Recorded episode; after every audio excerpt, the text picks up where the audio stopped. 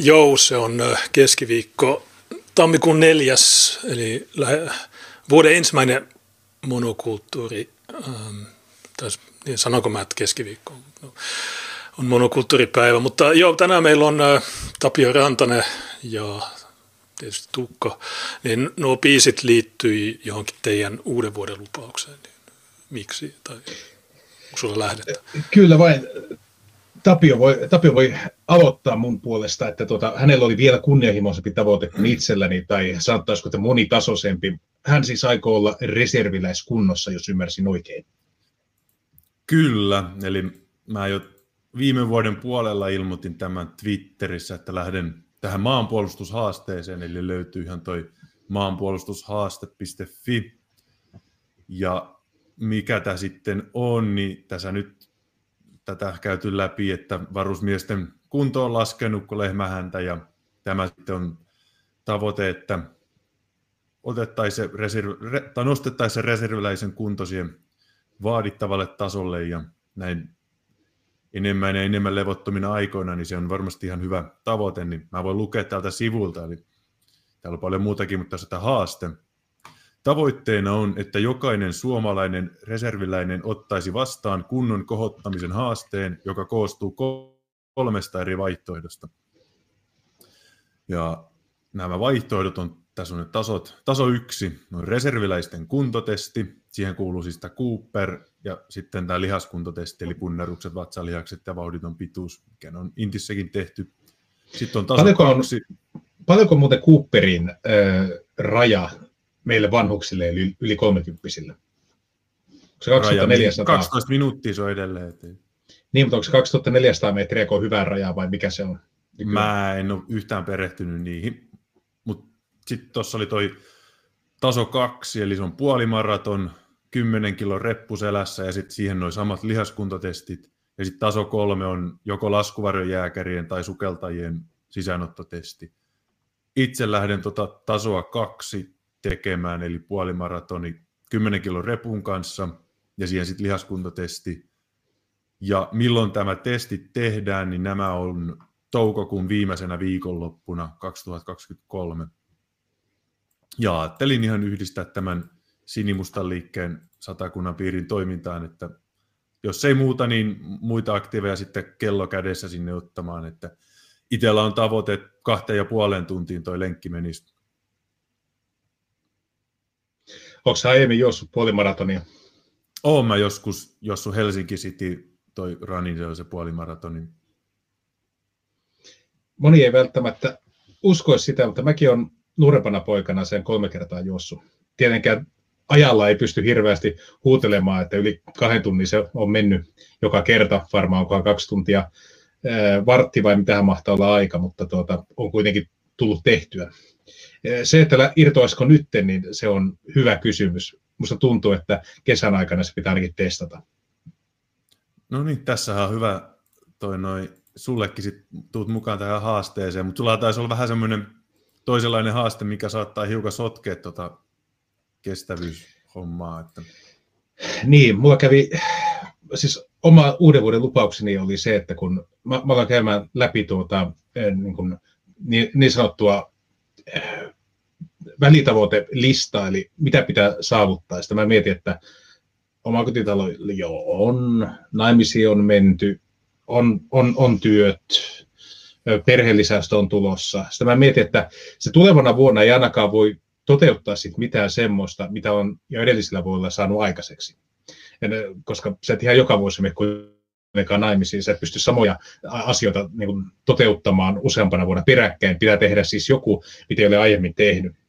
Ja ennen kuin tapahtui pieni loukkaantuminen kuntosalilla tuossa viime vuoden lopulla, niin mä pääsin kyykyssä 170 kiloon. Ja mä ajattelin, että jos mä ottaisin tälle vuodelle 200 kiloa, se olisi semmoinen ihan hyvä, koska mä en ole koskaan aiemmin kyykennyt 200 kiloa, niin eikö hyvä uuden vuoden lupaus ole semmoinen, että toteuttaa jotain, mitä ei ole aiempana vuotena toteuttanut? Kyllä. Itsehän olen ton 200 kyykennyt joskus silloin, kun Tampereella painonnostoa treenasin enemmän, niin se oli se oma maksimi, minkä siinä testasin. Kovia rautoja ja työtä se vaatii paljon, että siihen pääsee. Se on aika pelottavaa siinä vaiheessa, kun käy siellä alhaalla ja sitten huomaa, että ei ole ihan varma, nouseeko ylös asti. Mm. Siinä on myös semmoista paniikinhallintaa. Joo, no mä oon vähän huono juokseen, mutta mä oon nopea kävelemään. Sitten mulla on tuossa yksi 5 kilon paino, semmoinen vedellä täytettävä. Mä en ole vielä testannut sitä, mutta mulla, no, uuden vuoden lupaushan oli se, että mä säätäisin paremmat grafiikat, mutta tässä tuli semmoinen yllättävä juttu, niin nämä ei nyt kauhean hyvät ole, mutta ei ne huonommat ole kuin viime vuonna. Ja sitten tuossa, kun mä maanantaina tein lähetyksen, jossa mä kävin läpi noita Ranskan uuden vuoden juttuja, niin mä keksin uuden, että en syö habanerosipsejä ennen skriimipäivää, mutta mä oon jo rikkonut sitä 2 kertaa. Niin mutta joo, hyviä tavoitteita nuo. Mutta 12 minuuttia, 2,4 kilsaa, niin en mä tiedä, pitäisi itsekin testata ehkä. Koska 2600 metriä on niin kuin varusmiesikäiselle hyvä raja. Ja muistaakseni se on rauhanturvaajille ja myös niin kuin armeijan kantaupseereille niin sisäänpääsyraja. Mutta sitten, jos miettii Cooperin tuloksia, niin 80-luvun lopussa, jolloin Suomessa niin kun saatiin parhaimmat tulokset, niin mä en muista, että oliko keskimääräinen niin kun varusmiehen tulos 2900 metriä. Se oli todella lähellä 3000, ja nykyään se on laskenut 2200.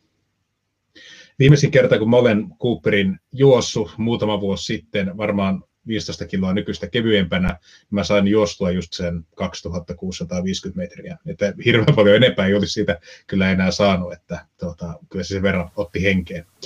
Mutta näin mä kävin myöhemmin katsomassa, että siihen omaan ikään suhteutettuna niin se olisi hyvä raja, olisi 2400. Mä olin vähän yllättynyt siitä, että jopa sillä omalla lyntystelyllä pääsi hyvän rajan yläpuolelle. Että ei ne rajat ainakaan liian korkealla ole, etteikö niitä voisi 30 ihminen vielä tavoitella. Hmm. Joo, itselläkin paras Cooperi taitaa olla siihen karvan alle 3 tonnia silloin, kun juurikin ennen Inttiä, kun vielä pelasi kiekkoa säännöllisesti, niin oli ihan hyvässä juoksukunnossa ja silloin hajosi polvet ja sitten Intti mentiin B-miehenä läpi. Niin siellä sitten ei tullutkaan kertaakaan Intissä Cooperia juostuu, mutta vetässä tuli kyllä ryönnettyä paljon, kun oli polvet ihan paskana silloin. Mutta en tiedä yhtään, mitä menisi nyt, jos lähtisi 12 minuuttia juokseen. Kunhan se koko 12 minuuttia saisi juostua. No on tuossa tullut lenkillä käytyä säännöllisen epäsäännöllisesti. Et varmaan siihen 2500–2600 pääsi sittenkin.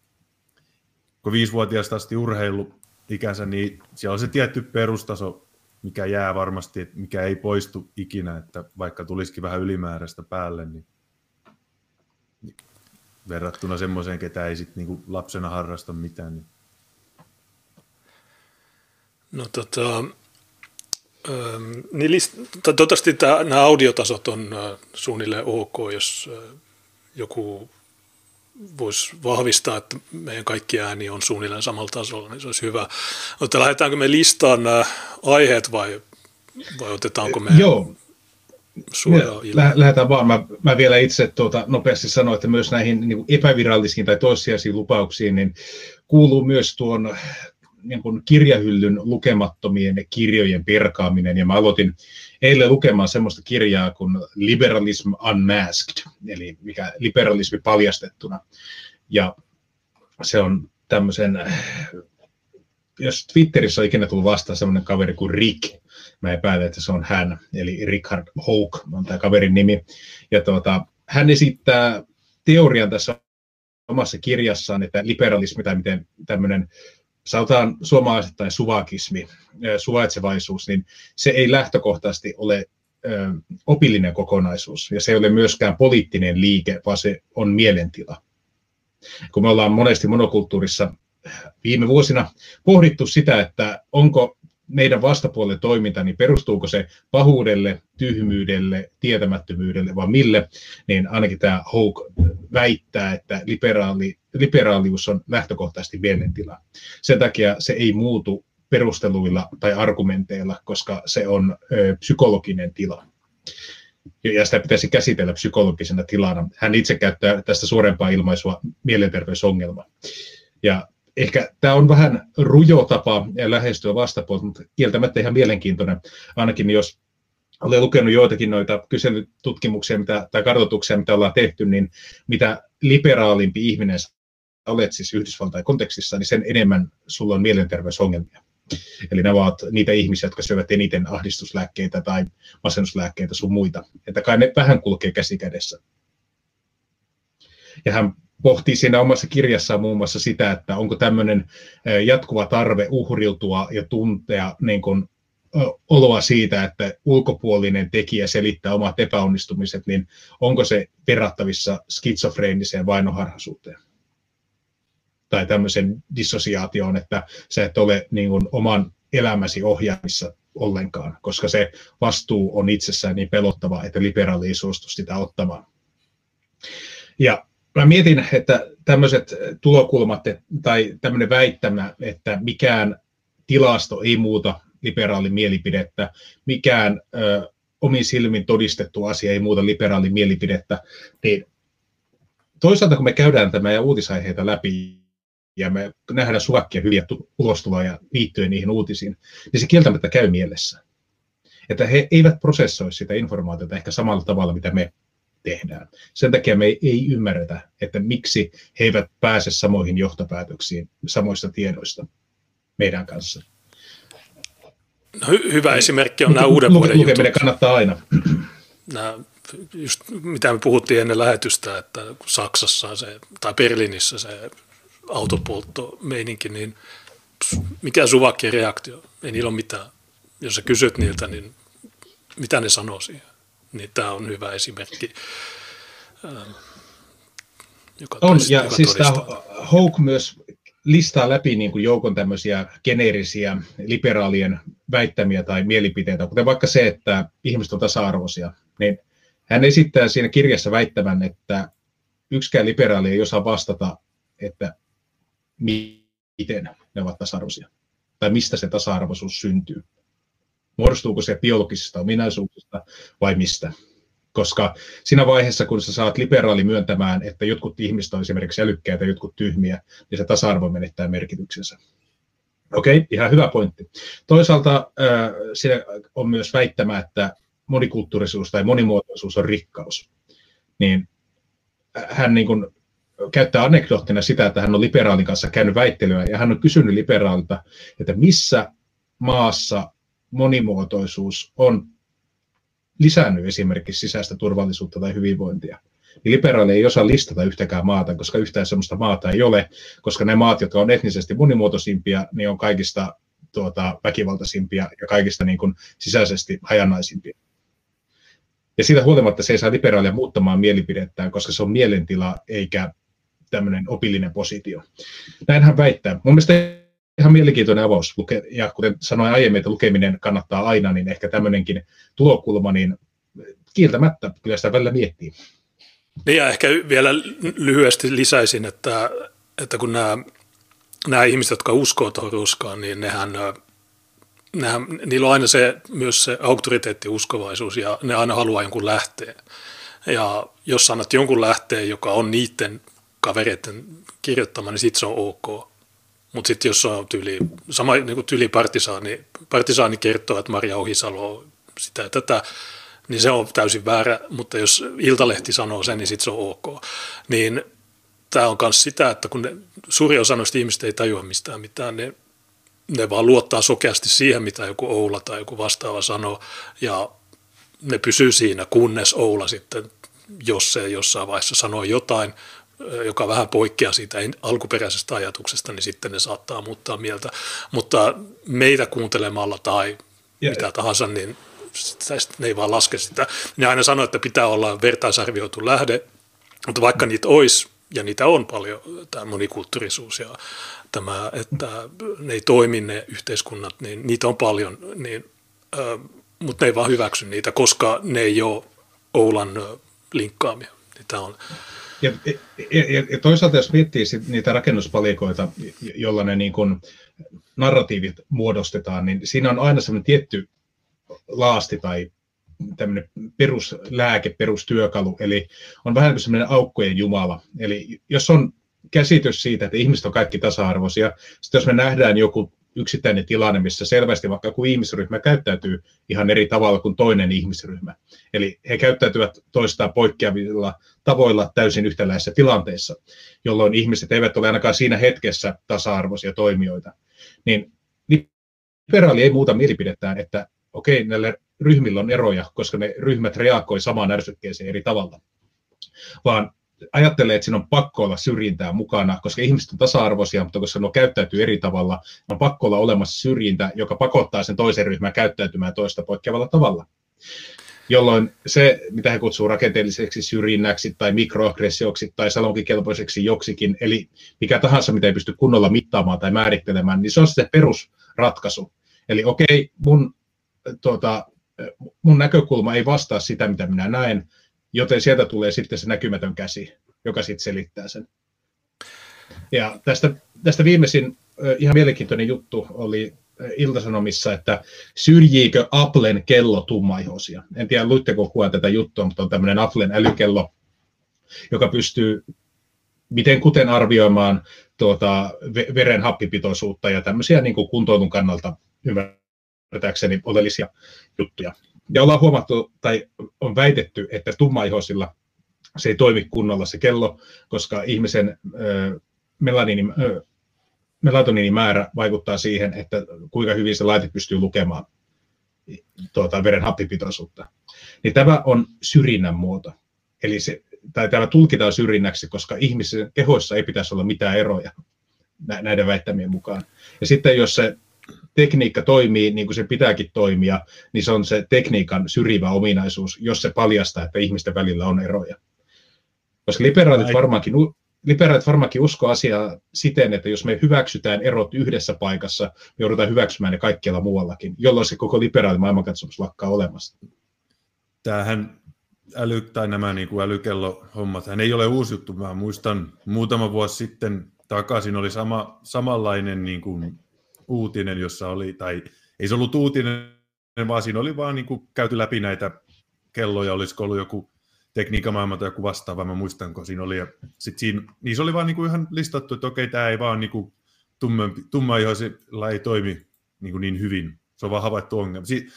Miettii, että tämä oli joku 4-5 vuotta sitten, muistan, niin silloin se ei ollut mikään ongelma vielä. Se oli vaan, että okei, jos sulla on tummempi iho, niin tämä vaan, kun se perustui siihen, siinä joku valo vai joku, oliko joku, en tiedä, infrapunavalo vai laaseri vai millä se sen, sitä mittasi. Se sun suonet näki tuosta ranteesta ja sitten siitä sitä pulssia pystyi mittaamaan ja tollain, niin se oli ihan että okei, jos sulla on tummempi iho, niin se ei pysty niin hyvin lukemaan.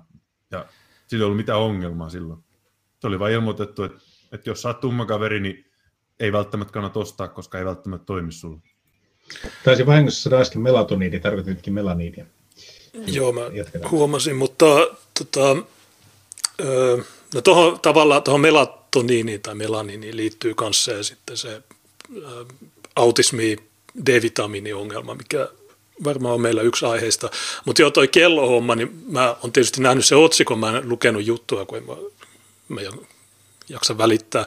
Ja siinä jutussa ei kuitenkaan varmaan kerrota sitä, kun se mikä mulle heräsi siitä on, että no okei, Apple päätti julkaista tämän tuotteen, niin on varmasti kuitenkin ja kuten säkin sanoit, että 5 vuotta sitten ne tiesi, että se ei toimi tummaihoisilla, niin mitä ne ajattelivat, että okei, no laitetaan silti myyntiin, koska on jonkin verran valkoisia vielä, jotka voi ostaa tämän, niin, mutta olisiko niiden pitänyt sitten tehdä joku toinen malli, että tässä on tummille, vai onko se, että semmoista teknologiaa ei vaan voi olla vai mitä.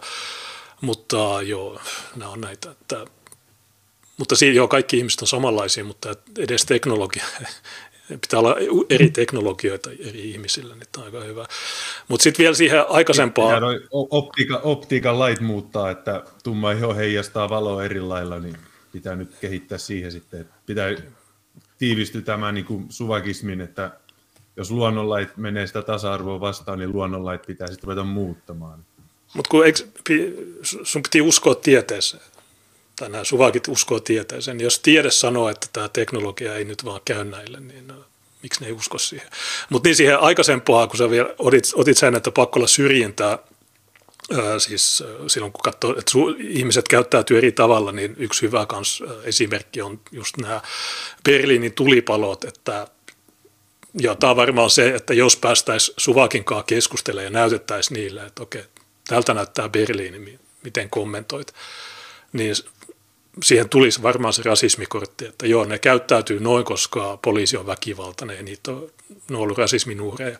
Mutta sitten jos sä sanot, että okei, no ei noin poliiseja, noin ambulansseja ja palokuntaa, onko ne, miksi niitä, miten ne ambulanssit on syrjinyt niitä, eikö ne aina hae kaikki, niin siihen mä en tiedä, mitä ne sanoisivat, mutta joo, mennään eteenpäin. Niin ja sitten vielä se, että monet näistä niin kun hyvistä ihmisistä, niin he kykenevät hyväksymään väitteen, jonka ne tietää, että se ei välttämättä pidä paikkaansa. Ja se on myös sellainen erikoinen juttu, että jos on vaikka tämä kuuluisa niin kun väite, että suomalaiset on sisäsiittoisia ja suomalaiset pitää avata muulle maailmalle, koska muuten niin etkö tiedä, mitä kaikkia ongelmia sisäsiittoisuudesta seuraa, me näivetytään, bluff, kuollaan. Ja sä oot itse kuullut, sä oot itse ollut seuraamassa, kun kirjastossa mummot tykittelee näitä juttuja. Ja aika moni suvakki on samaa mieltä, että on hieno juttu. Ja sitten jos sä sanot jotakin, että miten se sekoittuminen parantaa yhtään mitään, mitä ominaisuuksia se sekoittuminen tuo, mitä meillä ei niin kuin valmiiksi ole, tai hyviä ominaisuuksia, niin ei suvakki ole keskimäärin edes kiinnostunut siitä. Ei. Keskimääräinen suvakki ei aktiivisesti seuraa mitään keskustelua siitä, että mitä on ne tyypit, johon pitäisi sekoittua, mitä ominaisuuksia niillä on, mitä ominaisuuksia suomalaisilla on, vaan se on itsessään pönkittää tai se, niin kun sen väittämästä johdettavat niin kun lopputulokset miellyttää, niin silloin se väittämäkin on ihan ok. Eli se on ihan sama, pitääkö se väittämä paikkaansa vai ei, kunhan se johtaa suvakin mielestä hyvään lopputulokseen. Ja tämäkin on myös se, että vaikka niin kuin suvakin väitteet olisi niin kuin hydran pää, että saamut kaikki alas, niin mikä ei muutu. Ja ehkä tämä on se, minkä takia konservatiivit häviää aina, että ne jää siihen, niin kuin, siihen savupilveen, mikä tulee näillä kaiken näköisillä keskenään ristiriitaisilla väittämillä, ne yrittää ampua yksi kerrallaan niitä alas, ja sitten ne jotenkin luulee, että kun ne löytää tämmöisen sopivan yhdistelmän, vähän niin kuin oikean avaimen lukkoon, niin siitä suvakista muuttuu heidän kaltainen. Ja niinhän ei tietenkään tapahdu. Ja mitä tulee näihin, juurikin sun Tuukan mainitsemiin näihin rodusekoitus ja näitä hommiin, niin se on hauska seurata tällä sinimustissa, kun meillä on muutama, kenellä on niin kuin toinen puoli on suomalaista ja toinen on sitten jotain muuta valkoista. Ryhmä on esimerkiksi Ranskan kanadalaista, kun tuli hirveätä kritiikkiä myös suvakkien leiristä siitä, että miten voi olla puolueen jäsen, joka ajaa niin kuin etnisesti suomalaista Suomea, kun meillä on jäsen, jolla on puolet suomalaista ja puolet Kanadan ranskalaista. Ja tällä. Se on hyvä seurata, että rotuja ei ole olemassa ja tulee suvakkien suusta, että me ollaan kaikki samanlaisia, mutta sitten he kuitenkin niin kuin haukkana vahtii, että rodullista puhtautta niin kuin meidän puolueessa, niin tämä on sellainen huvittava ajata niin kuin kaksilla rattailla ja unohdetaan ne omat korulauseet saman tien, kun löydetään joku mukamas heidän mielestään joku paikka, että voisi meidän jotain heidän kuviteltua tekopyhyyttä tai meidän kuviteltua tekopyhyyttä tuoda esiin. Niin tulee niin, mieleen, että se on vähän niin kuin käänteistä. Sano vaan. Niin. Eikö siis vielä noista niin täysin poikkeavista suhtautumista, että varmaan meistä kaikki on seurannut tätä Rydman-keissiä ja Rydmanin hyppäämistä perussuomalaisiin. Siitä ei tarvitse mun mielestä enempää ehkä ottaa kantaa, se oli täysin niin kuin odotettu siirto. Mutta sinänsä hauskaa, että nyt niin kuin koko Twitterin suvakkilauma on tosi huolissaan lapseen kohdistuvista seksuaalisista lähestymisistä sun muista. Siitä ei hirveän monta vuotta tarvitse mennä taaksepäin, kun ihmiset, jotka oli huolissaan näistä, niin ne kuitattiin, että se on erilainen tapa lähestyä. Ja kyllä nyt meidänkin pikkuprinsessat ovat lähestymiselle alttiita ja meidän pitää vaan hyväksyä se. Ja se oli suvakille ihan ok juttu. Se poliisi oli niiden sankari, kun se heitti näin hienon jutun. Eli yhtäkkiä kaikista asioista muuttuu todella vakavia yhteiskunnallisia ongelmia, jos sillä pystyy edesauttamaan suvakkenomia päämääriä.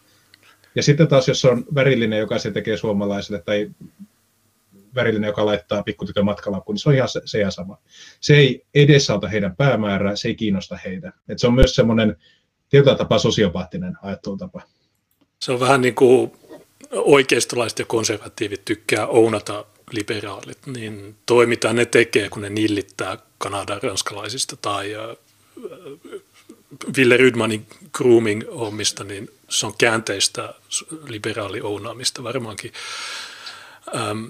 Mutta niin se sisäsiittoisuusjuttu, niin se varmaan lähtee siitä ihme Kuusamo-tutkimuksesta, joka on nostettu mediassa esiin ja sitten sitä kaiken maailman oulat on vääntänyt siitä niin kuin oman tarinan. Ja sehän on feikki, tai se tutkimus on totta, mutta ne johtopäätökset, joita suvakit vetää, niin ne ei välttämättä ole.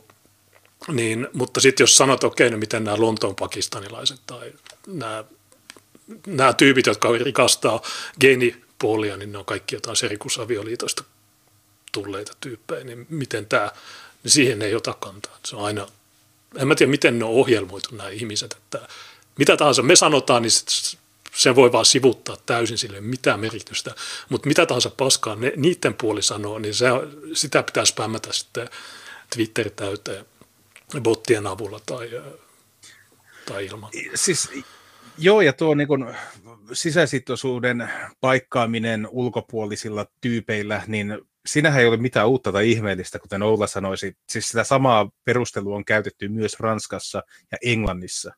Ja sitä käytetään myös Suomessa. Eli myös se, että niin kun nämä väittämät, joilla siis ajetaan tietenkin samaa yhteiskunnallista päämäärää, eli valkoisten korvaamista jollekin toisella, ne väittämät on ihan yhteneviä, vaikka ne yhteiskunnat, joihin sitä kohdennetaan sitä mielipidevaikuttamista, niin ne eroaa tosi voimakkaasti toista. Jotkut on vanhoja suurvaltoja, jotkut on semmoisia valtioita, joissa on kymmeniä miljoonia ihmisiä, jotkut on pieniä valtioita, missä on vain 2-3 miljoonaa ihmistä ja niin edelleen. Siitä huolimatta se tarina on täysin sama. Et sitä ei edes ole yritetty mukauttaa siihen niin kuin kontekstiin paremmin sopivaksi. Kaikki termistö on ihan sama, kaikki tulokulmat on ihan samat, kaikki väittämät ja syytökset on ihan samat. Et se ei ole mun mielestä itsessään kertoo siitä, että niin kuin kaikki tämä suuri tarina valkoisesta kolonialistisesta pahuudesta, niin se ei ole missään vaiheessa tullut niin kuin suomalaisten omista niin kuin kokemuksista. Se ei ole todennäköisesti tullut edes eurooppalaisten omista kokemuksista, vaan se on tuontitavaraa Yhdysvalloista. Niin sehän näissä, mitä näkee, on juurikin se, että sillä ei ole mitään väliä, mitä sanotaan, vaan sillä on vaan väliä, että kuka sen sanoo. Että niin, tai tekee. Niin. Esimerkiksi Rydman, jos Rydman olisi Vassari, tai niin kuin Sasu Haapanen tai joku, niin ne vaan taputtaisi sitä rohkeaa. Tämä on MAP, mikä se oli suomennettuna, Minor Attracted Person, ja tämä on tosi hyvää, voimaannuttavaa ja siistiä, ja tämä on polyamoriaa ja kaikkea näitä.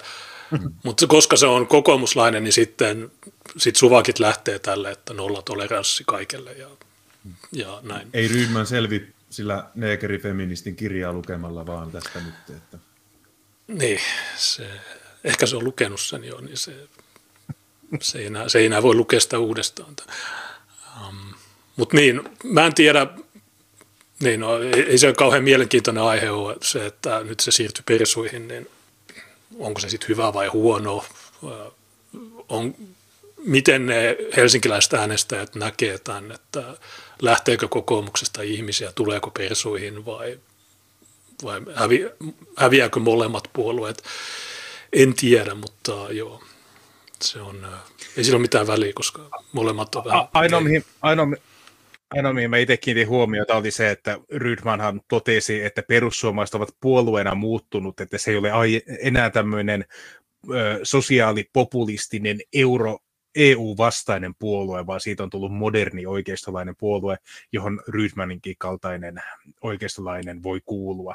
Niin ehkä se oli se, mikä särähti itsellä korvaan. Totta kai kaikkihan meistä tietää sen, että perussuomalaiset ei ole herran aikoihin enää vaatinut EU-eroa, mutta se, että Rydman sanoo sen ääneen. Niin mun mielestä se on surullista sen puolueen kannalta. koska meillä ei ole yhtään isoa puoluetta, joka olisi EU-vastainen. Ja näistä tulevissa eduskuntavaaleissa niin kukaan ei halua edes aloittaa keskustelua siitä, että onko jäsenyydestä mitään hyötyä. Niin kuin mä valitin ennen siitä vuoden vaihtumista, että tulevat eduskuntavaalit tulee olemaan tämmöisten isojen puolueiden osalta äärimmäiset tylsät. Ei ole mitään semmoista isoa periaatteellista kysymystä, mistä oltaisiin eri mieltä. Joo. No yksi, mikä oli hauska tässä, tämä norjalainen terästehdas, niin mitä ne aikoo pyörittää sitä tuulivoimalla ja se käyttäisi 7% Suomen sähköstä. Niin mielestäni norjalaisten ei kande tulla tänne, koska se ei välttämättä, mä luulen, että kande pysyy Norjassa, ei tulla tänne, mutta kun meillä on just sanottu, että pitää säästää sähköä ja kaikkea näin, sitten nämä tulee, että okei, nyt me laitetaan yksi uusi laitos, joka imee käytännössä kymmenesosan kaikesta, niin onko se, mitä mieltä, terästehdas tuulivoimalla? Mitä jos ei tuule, niin okei, niin nyt on sitten lomapäivä. Mä en ole siihen oikein perehtynyt vielä. Ja. Mä vaan kuulin juttua, että tämä, niin kun joka olisi pistämässä sitä tehdasta pystyyn, niin se ei ole mikään ihan hirveän kova toimija. Siellä on iso omistaja taustalla, mutta tämä, joka olisi sitä laitosta pyörittämässä, niin sillä ei ole hirveää liikevaihtoa ymmärtääkseni taustalla, jolloin ollaan tämmöisessä niin sanotussa startup-vaiheessa, eli hirveä määrä paskapuhetta ja PowerPoint-kalvoja, mutta ei mitään konkreettista. Iris Suomela, Tuppurainen, Mäkynen, kaikki nämä on hehkuttanut sitä, niin se ei ole kertoa, että se ei voi olla mikään niin kuin oikea juttu. Tulee mieleen ne valtuustoajat, kun jos Ouluun tuli joku tämmöinen, niin nämä hehkutti sitä täysillä, että jotain meidän ansiota ja näin. Mä sanoin, että ei, kun se on tähän sattumaa, että nämä tuli tänne. Mutta joo, mä en... No, ihan sama. Mitäs muita sä olit listannut? Mutta ennen kuin mennään aiheisiin, niin mä käyn ihan pienen tauon, pari minsaa, jutelkaa Tapsan kanssa vaikka jotain. Tuo oli hyvä tuo Porin keissi, niin mennään siihen ihan porukalla kohta. Joo. No okei, Tapio, niin sähän pyörität myös omaa podcastia, joka tulee perjantaisin. Mikä se, onko se nimi vaan Sinimusta? Niin, joka toinen. Jo. Niin, tuossa viimeinen jakso oli 18 estetiikka. Niin, mä en ole kuunnellut vielä kaikkia jaksoja, ja en edes sitä viimeisintä, mutta miten se menee? Se ei ole live-lähetys, se on nauhoitettu. Se ei ole live-lähetys, se on podcasti. Me saadaan siinä vähän paremmat noin tuotantoarvot ja muutenkin oli, niin kuin Laurin kanssa sitä lähdettiin tekemään, niin idea just oli, että ei tehdä ajankohtaiskommentointia tuommoista, vaan tehdään semmoista niin kuin sisältöä, mikä kestää aikaa paremmin, eli sinne voi palata myöhemmin.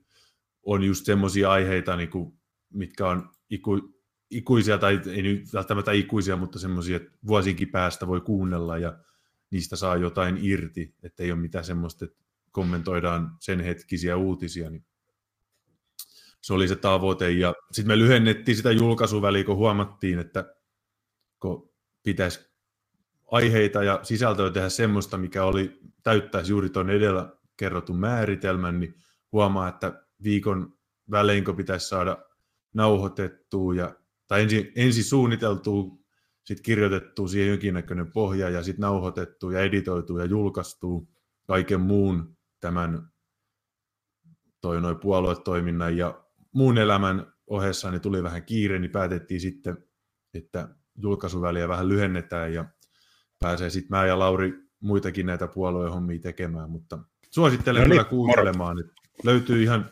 julkaistaan tonne YouTubeen ja Sinimustan liikkeen Telegramiin tulee ja Soundcloudin meiltä poistui, se kävi show siinä ja se lähti sinne, että oli liian kuumia otteita vissiin ja ei tykännyt ja se suljettiin ja se vähän, sinänsä vähän huono, koska me oltiin sitä vähän maksettu ja se meni sitten sen siljään tien. No aikanaan, silloin kun oli vähemmän sensuuria, niin Soundcloudissa ykköspodcast oli Fast Nation, niin tekijöistä voin olla siellä ykkösenä. Joo, meiltäkin on bännätty joka paikasta. No suomenkielisenä ei varmasti olla ykkösenä, se on ihan salettelee, koko Suomi kuuntele sitä. Mutta... Niin. Siinä on tavoitteita, että ei tämän uuden vuoden lupokseksi ei voi antaa, että saadaan niin kuin 5 miljoonaa kuuntelijaa tälle podcastille, mutta ehkä jonain vuonna sitten. Joo, no silloin 2016 tai 2017 niin me oltiin Suomen suosituin. Oli jakso.fi, joka järjesti äänestykseen. Me voitettiin se, mutta ne hylkäs meidät vaikka niin, ilman mitään syytä. Niin ja sitten mä näin, että Sinimustan liikkeellä on tuossa 21. ja no tässä kuussa on 3 tämmöistä eduskuntavaalihommaa Jyväskylässä, Turussa ja Espoossa. Kello 11, 12 ja niin edelleen. Ja se tammisunnutain tapahtuma, niin sitä voi pitää ihan tämmöisenä virallisena eduskuntavaalikampanjan aloituksena. Ja totta kai symbolista merkitystä sillä päivämäärällä ja tietenkin, koska Uusimaa tulee olemaan se kovin areena, mistä kamppaillaan, varmaan kaikki pienpuolueet on siellä taistelemassa ihan samoilla apailla, niin siellä myös sitten aloitetaan tämä meidän eduskuntavaalikampanja. Nähdäkseni se on järkevämpää pitää nyt siellä, missä on potentiaaliset äänestäjät, kun lähtee tietoisesti esimerkiksi Etelä-Pohjanmaalle, missä ei tule näillä näkymin olemaan meidän ehdokkaita. Niin se on jos ei tehdä uudelleenjärjestelyitä, mutta epäilisin, että nyt näytetään menemään ihan Uusimaa edellä. Se on vähän ikävä juttu, kun EU-vastaisuus, niin sehän on perinteisesti tai sen Etelä-Suomen ulkopuolella vahvimmillaan, mutta sitten toisaalta niin onko pohjoisen ihmiset semmoisia, että ne uskoo pienpuolueisiin vai onko ne aina äänestämässä keskustaa ja tämmöisiä, niin ehkä se Uudellemaalle keskittäminen on hyvä, mutta toisaalta olettehan te myös Pirkanmaalla ja mitä Keski-Suomessa ja käsittääkseni Varsinais-Suomessa. Joo, kyllä. Ja tuossa kysytään, tuleeko Helsinkiin sinimustia, niin en tiedä. Sä voit vastata. Kyllä näillä näkymin niin varmaankin mietitään mahdollisuutta, että edustaisi vaikka he Uudellamaalla. Niin, vaalipäivähän on huhtikuun 2. ja milloin onko se 51 vai 31 päivää ennen, niin pitää olla ne listat vaalilautakunnassa. Joo, kyllä. Niin ellei tässä tule jotain mieletöntä ryntäystä, niin alussahan mä sanoin, että on Jalonen olisi Helsingissä, mutta kai sekin on nyt Uudellamaalla. Siinä Helsingissä on vaan semmoinen piirre, että sehän on ollut aika heikkoa kannatusaluetta yleensä ottaen niin kansallismielisille liikkeelle, johtuen ihan siitä, että siellä on niin paljon homoja ja maahanmuuttajia, mutta myös siksi, että ne ihmiset, joille maahanmuutto on tärkeä aihe, niin miksi he eivät äänestäisi Halla-ahoa, tai nyt kun tuli tämä Rydman-keissi, niin jompaa kumpaa heistä. Että mä näkisin, että se niin kannatuspotentiaali tämmöiselle radikaalimmalle, pienemmille liikkeelle, niin se on nimenomaan niissä vaalipiireissä, joissa ei ole samalla tavoin profiloituneita maahanmuuttovastaisia ehdokkaita. Ja Uudellamaallahan on Espoo ja Vantaa ja kaikki nämä tämmöiset kunnat, joihin mahdollisesti entiset helsinkiläiset, jotka on painunut monikulttuurisuutta, on muuttanut. Ja sitten on huomannut, että sielläkin on sitä, niin se voi olla just sen takia parempi kuin Helsinki. Mutta jatketaan niistä aiheista. Mä joo, jatketaan aloin puhua tästä vaan, koska se kertaa ollaan. Niin, tähän vaan myös tuon kirjan näytille kansikuvana ja ihan mielenkiintoinen avaus siksikin vaan tuossa kirjassa, että siellä todetaan, että liberalismi on läpi syövyttänyt läntisen poliittisen järjestelmän, että nekin puolueet, jotka väittävät olevansa konservatiivisia oikeistopuolueita, niin ne ovat vain maltillisempaa liberalismia. Tässä ei tietenkään meille mitään uutta tai ihmeellistä, mutta se on ihan hauska lukea, että joku amerikkalainen kirjoittaja niin päätyy samoihin johtopäätöksiin, mihin me ollaan päästy. Näytä uudestaan se, mä laitoin sut kokonaan. Joo. Ja varmaan tarkkasilmäisemmät huomaa, että tuo on They Live-elokuvasta tehty tämmöinen väännös. Mulla on tämmöinen tarra, joka on käytännössä melkein sama, missä lukee Musk liberalisma. Ja mä en muista, oliko tämä latvialainen vai liettualainen, jota on ihan samalla fontilla kirjoitettu. Ja toi Musk tarttaa murskaa liberalismia. Okei. Okay. Jatka vaan. Mutta mennään varsinaisiin aiheisiin. Täällä oli yksi, joka on ihan Tapsan kotinurkilla. Porin murhasta epäilty bussikuski löydettiin kuolleena. Ja olenko ihan väärässä, että ensimmäiset uutiset tähän tapaukseen liittyen oli niin tuntomerkki tekijästä, että hän oli Suomen kansalainen. Ja tämä herättää aina niin tämmöisissä punaniskaisimmissa rasisteissa hälytyskellot alkavat soimaan. Tiedetään, että jos joku on Suomen kansalainen, niin silloin se ei ole ainakaan suomalainen. Joo, ensin mitä mä näin, niin noin 40-vuotias Suomen kansalainen oli niin kuin tuntomerkit annettu, kun poliisi etsii Porin keskustassa murhaajaa. Niin kuin pieni haarukka tuossa, kun lähdet Porin keskustaan, niin 40-vuotiaisia Suomen kansalaisia etsimään sinne miespuolelle. Se ei edes ollut median keksimää läppä, vaan se oli poliisitiedotteessa mainittu. Tämä. Mikä tuntomerkki se on? Ei se ole tuntomerkki Suomen kanssa. Ehkä se oli poliisi 4D-sakkia, tiedätkö? Ne tietää, että jos laittaa tähän, että tuntomerkiksi Suomen kansalainen, niin kaikki tietää, että se on värillinen. Niin no. Ehkä se oli heidän tapaa niin saada jotain läpi tuosta sensuurista. Mutta se Partisaanin mukaan se on tunisialainen tyyppi. Ja sitä on hehkutettu paljon aikaisemmissa medioissa. Et on sanottu, että se on bussikuski, se on pizzeriayrittäjä ja se on tosiaan... Moni osaa. Joo, mä tuossa kaivoinkin, kun mulla on Satakunnan Kansan nämä tunnukset, niin mä sitten hain sieltä, niin sieltä löytyi tämä artikkeli kaverista juuri, missä häntä hehkutetaan, kun hän tekee bussissa, kun ajalle, niin tekee kuulutuksia ranskaksi, kun hän osaa niitä, niin se on tosi hienoa kuulemma, ja sitä hehkutettiin, kuinka erinomaista se on ja näin. Ja sitten hän kuitenkin sen bussiajo ei sitten napannutkaan häntä, ja hän sitten yllättäen tällainen pohjois-afrikkalaiseksi tai lähi-itäläiseksi kaveriksi, niin rupesi vääntämään pizzaa, ja nyt osa on sitten toi Hello Kebab-pizzeria tuossa, oliko se vanhalla Koivistolla vai uudella Koivistolla, no kuitenkin olen kävellyt ohi useamman kerran siitä mestasta, en ole syönyt kertaakaan siellä.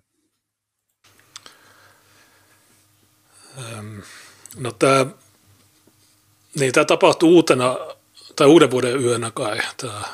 Niin sanottiinko mä edes, että mistä sitä etsitään? Se murhasi sen vaimon, joka oli 10 vuotta nuorempi, niin tämä vähän tulee mieleen se, mikä vuosi se oli, kun Ibrahim Skupolli jossain, oliko se Espoossa, Prismassa myös murhasi jonkun eksän, niin tämä on aika yleistä. Ja Porissa on aika paljon ollut näitä, siellä on poltettu lenkkeilijätyttöjä ja paljon muita tämmöisiä. Sitten oli pää leikattu yhdeltä. Niin se.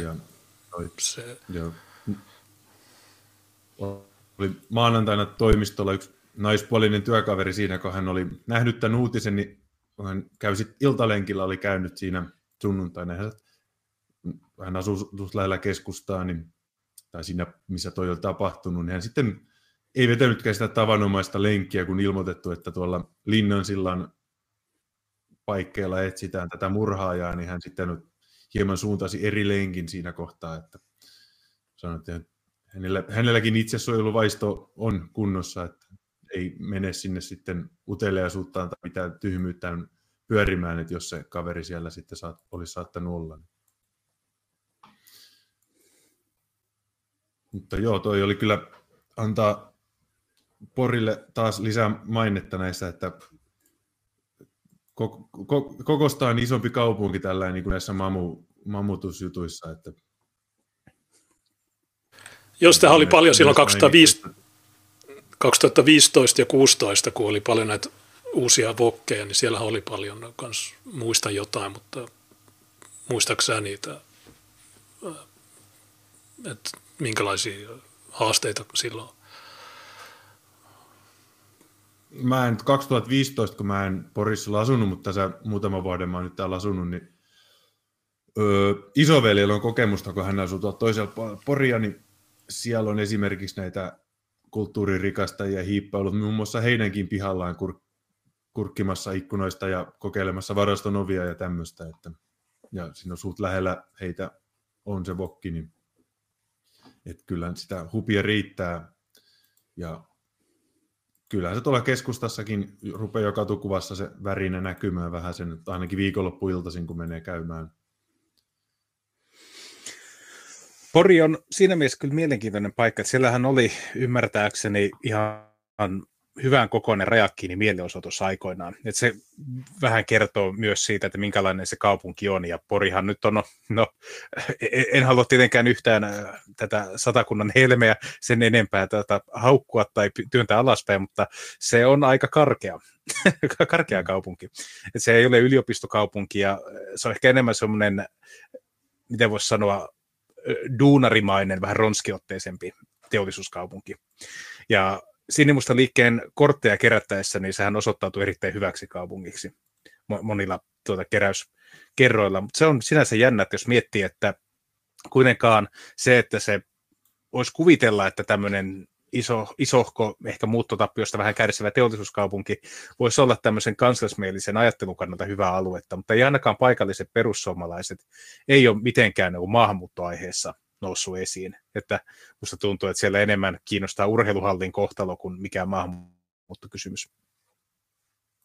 Joo, ei se noissa, mitä päivän politiikkaa tulee tai paikallispolitiikkaa tulee seurattua, niin ei se ole kauhean ajankohtainen, että tosi vähän juurikin persuista, että hekin erotettiin se, kuinka monta noin nyt 5 vai kuinka monta siitä erotettiin juurikin sen palloiluhallin takia, kun persujen Satakunnan puheenjohtaja, Porin puheenjohtajahan ajoi sitä, kun käärmettä pyssyyn sitä uutta palloiluhallia, ja nyt kun rupesi valtiontalous vähän sakkaamaan erinäköisistä syistä, niin silti piti ajaa tämmöisen monen miljoonan hanketta tai velkarahalla läpi, ja sitten kun siinä muut puolue ja sen vähän tuumaili enemmän, että ehkä ei nyt ole varaa sittenkään, että jos katsotaan vähän myöhemmin, ja sitten he pistettiinkin pihalle, ja nyt he perusti sitten Liike Nyt toi noin jaastoon tänne Poriin, että eivät tulleet Sinimustiin. Vai? Kuulin luotettavista lähteistä, että tämä porilainen Persu Hefe, niin hänellä oli tämmöinen taktiikka, että välillä kannatetaan kokoomuksen aloitteita ja välillä se demareiden aloitteita, että sillä pääsee niin kuin, mitä voisi sanoa, saa hyvää tämmöistä PR-ää, verkostoitumista ja saa vaikutusvaltaa, ja se meni sillä tavalla, että perussuomalaiset äänesti aina demareiden tai kokoomuksen aloitteita, mutta kukaan ei ikinä äänestänyt heidän aloitteitaan, että se oli tämmöinen perussuomalainen niin kuin, miten voisi sanoa, yhteistyökuvio. Ja myös Tampereellahan tehtiin aikoinaan ihan samanlainen kuvio, että persut äänesti syrjinnän vasta sellainen puolesta, että kukaan ei äänestänyt heidän omaa aloitettaan. Ja tämä oli vissiin suunnitelmana, että huorataan vähän joka suuntaan, että saadaan se palloiluhalli, ja se on ihan sama, mikä se puolueen teema on. Ja se, että okei, no Laura Huhtasaarihan on sieltä alueelta, mutta hänhän on nyt niin kuin europarlamentissa, että hän ei siinä paikallispolitiikassa juuri vaikuta, että hänhän oli kuitenkin tämmöinen maahanmuuttokriittinen, arvokonservatiivinen ihminen, että ehkä hän on vähän tämmöinen poikkeus niistä muista Porin perussuomalaista. Ja hän taisi muuttaa Merikarvialle, että hän ei enää Porissa olekaan. Okei. Mutta Satakunnassa kuitenkin muutti vähän pohjoisempaan, mitä itse olen nähnyt viimeksi tietoa, että tämmöinen oli joku sanonut, että ei enää asuisi Porissa. Mä muistan 2019, kun oli ne eurovaalit, niin kun mä ajettiin Oulusta rannikkoa, niin pysähdyttiin Porissa. Tai itse asiassa niin me mentiin, oli Seinäjoki, Tampere ja Pori. Ja se oli ihan saatana kuuma, oli +35. Ja oltiin siinä torilla, niin se oli, en mä tiedä, ihan mukava paikka oli, mutta tosi kuuma. Joo, ei nyt muuta. Jopa remontoi se tori, nyt se on taas vähän järkevämpi käyttää sitä, kun ei siellä ole sitä 2 vuotta ollut työmaata. Niin. Toisin kuin tässä Varsinais-Suomen helmessä Turussa, jossa se tori on vieläkin revitty auki. Se on totta. Mitäs muuta tässä ehti viikon aikana tapahtua, mietin vaan aiheita. Voiko tuohon sanoa mitään muuta kuin sitä, että Suomen kansalainen ja suplikkimies paljastui perhemurhan tekijäksi, ja tämä hänen kuolemahan taisi, jos ymmärsin oikein, olla itsemurha, eikö näin? Näin, ainakin oli viimeisissä uutisissa, mitä luin, ja siinä mielessä ihan onnellinen loppu, että hän sitten ratkaisi tämän ongelman itse, mutta ainoa tietenkin valitettava, että hän se vaimonsa tappoi ennen sitä. No, mulla oli yksi pointti tähän. Silloin kun Juha Mäenpää, niin ne halusi syyttää sitä ja se ei onnistunut, niin sitten nämä asiantuntijat sanoivat, että no sitten se syyte jää ikuisesti elämään, koska sitä ei voi nostaa, joten ei.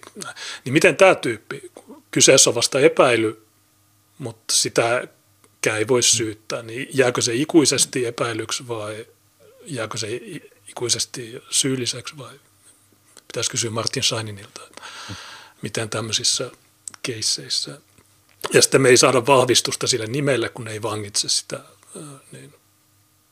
Mutta kyllä se nimi on varmaan, että me tiedetään se. Mutta ei mitään niin kuin lähdettä.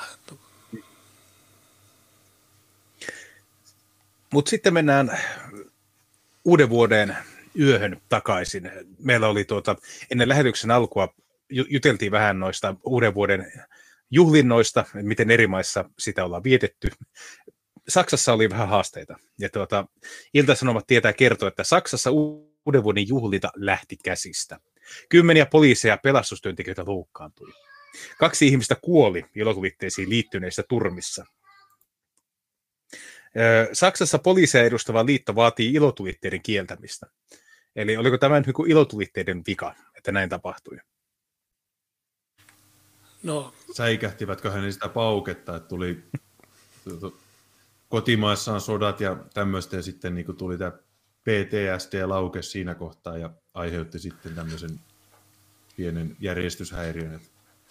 Suomessa on käytetty tätä argumenttia, PTSD. Mä luulen, että tämä voisi olla Suvakeelle uusi tämmöinen argumentti selittämään näitä eri juhlatapahtumista tapahtuvia näitä rauhanrekkoja ja näitä, että se on niin kuin se kirkkaat valot ja räjähdykset aiheuttaa PTSD-reaktion ja sitten niin kuin alkaa tapahtumaan. Kuuluu kulttuuriin. Tässä ei ole sinänsä mitään uutta tai ihmeellistä. Mä näin Helsingistä ymmärtääkseni videopätkän, missä paikalliset nuorukaiset ampuivat näitä hyvin holtittomasti. Se, että nämä nuorukaiset ampuivat holtittomasti, niin tässä sinänsä ei ole mitään uutta eikä ihmeellistä. Me ollaan monokulttuurissakin käyty läpi Malmön uuden vuoden juhlintaa. Tässä joitakin vuosia takaperin, jolloin, mä en muista, oliko PT-media, joka käytti termiä sotatanner. Ja videoista päätellen, niin se oli vähän niin kuin tähtien sota, se kadulla tapahtuva toiminta.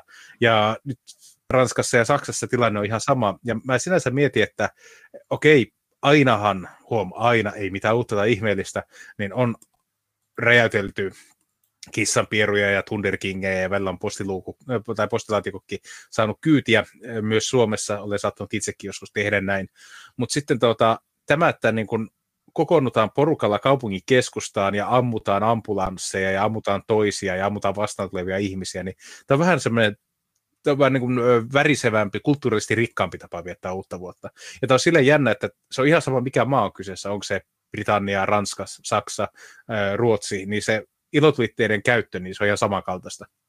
Se on joku niin kuin, vähän niin kuin aseen kaltainen, millä niin kuin, aiheutetaan huvin vuoksi tuhoa ja vaurioita muille ihmisille.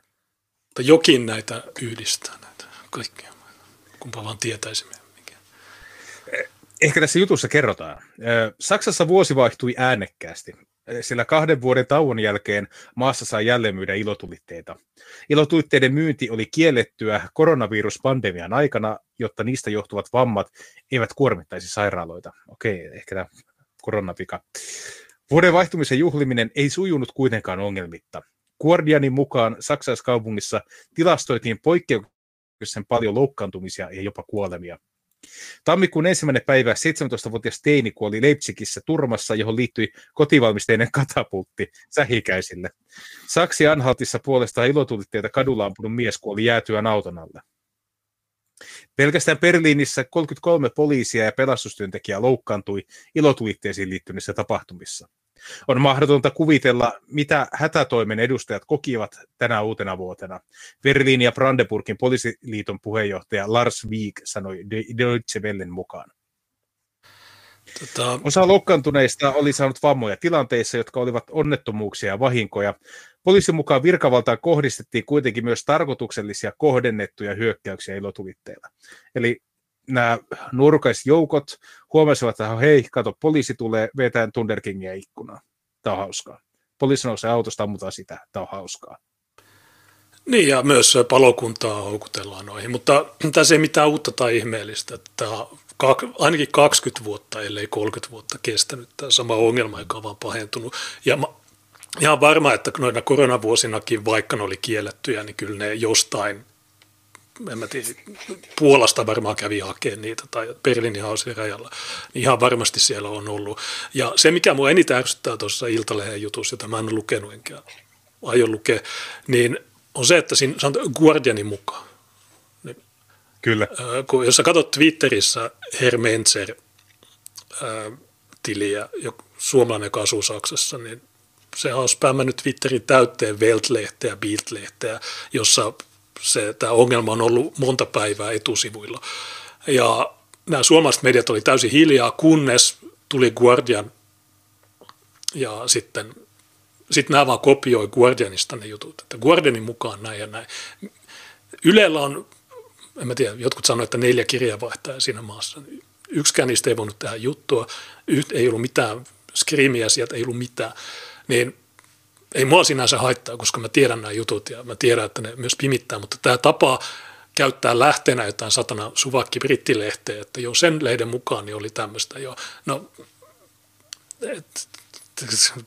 ei itse voi katsoa Veltistä tai siis nämä videot, niin niitä on ihan satanasti. Mä maanantaina kävin paljon niitä Ranskan näitä yksittäiskeissejä, mutta mä unohdin kokonaan Saksan ja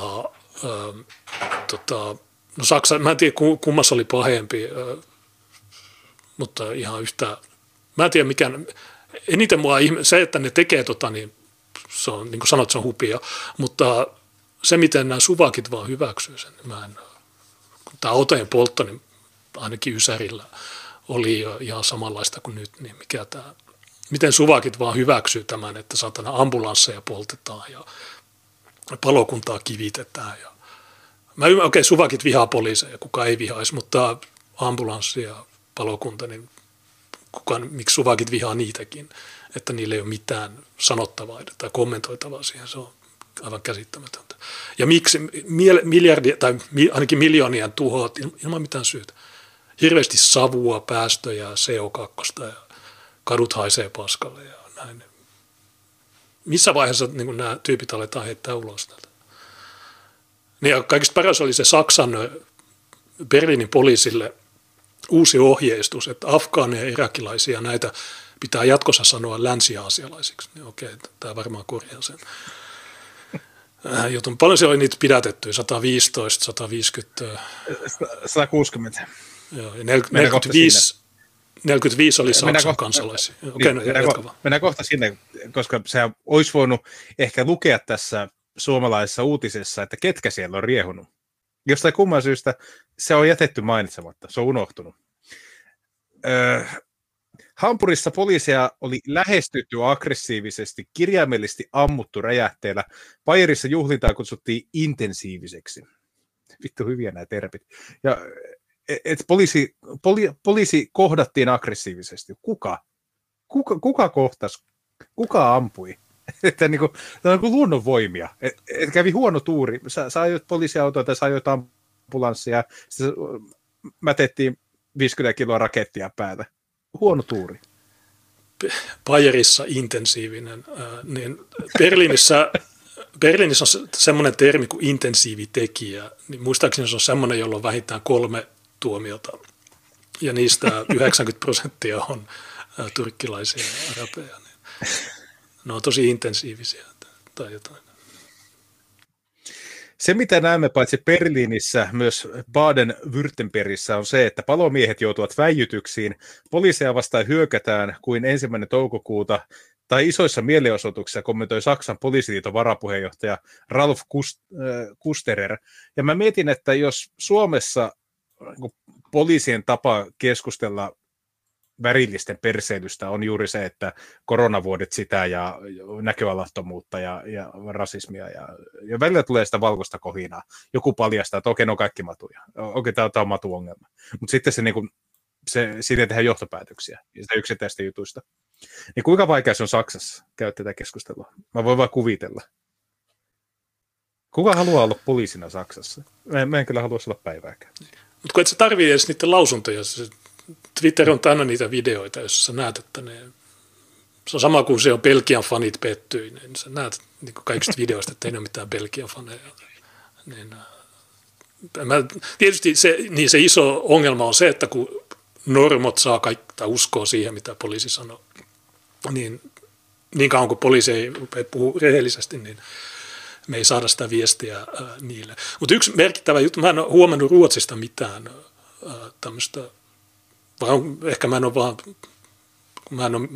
mut on bännätty joka paikassa, niin ehkä mä en ole nähnyt Ruotsin, ja edes PT-media ei ole kertonut, että Ruotsissa olisi, onko siellä rauhoituttu vai onko ne vaan, että no ei, vai onko se joku oikeistohallitus on nyt Ruotsissa, niin se, ne ei uskalla. No, Ilta-Sanomat kertoo, että Tukholmaa piinaa ampumista ja räjähdystä ja aalto. Tämä taja liittyy uuteen vuoteen. Niin joo, niin oli siellä niitä ammuskeluja, että McDonald's edessä ammuttiin joku somali ja tämmöisiä. Ja siellä on uutisoitu näistä rappukäytävien räjäyttämisistä ja McDonald'sin autokaista ampumisista ja näistä, mutta... Eikö se ollut 63 kuollut noissa ampumisissa Ruotsissa viime vuonna? Joo, kyllä. Siis niin pelkästään ampumisissa.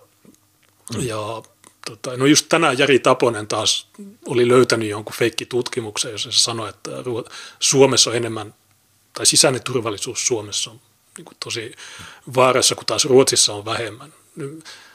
Henkirikoksia Suomessa oli mitään 80, ja ne on kaikki jotain no just tämmöisiä niin kuin toi tunisialainen tai toi Suomen kansalainen Porissa ja sitten jotain juoppoja jossain kämpissä, niin miten se vaarantaa sisäistä turvallisuutta, kysykää Taposelta, kun taas nämä tappamiset Ruotsissa, henkirikokset Ruotsissa, niin melkein sama määrä kuin kaikki Suomen nämä juoppopuukotukset jossain kämpässä, niin siellä satana lentää luoteja lasten leikkipuistoissa ja McDonald'sin autokaista. Mun mielestä se on paljon isompi uhka sisäiselle turvallisuudelle kuin nämä juopot jossain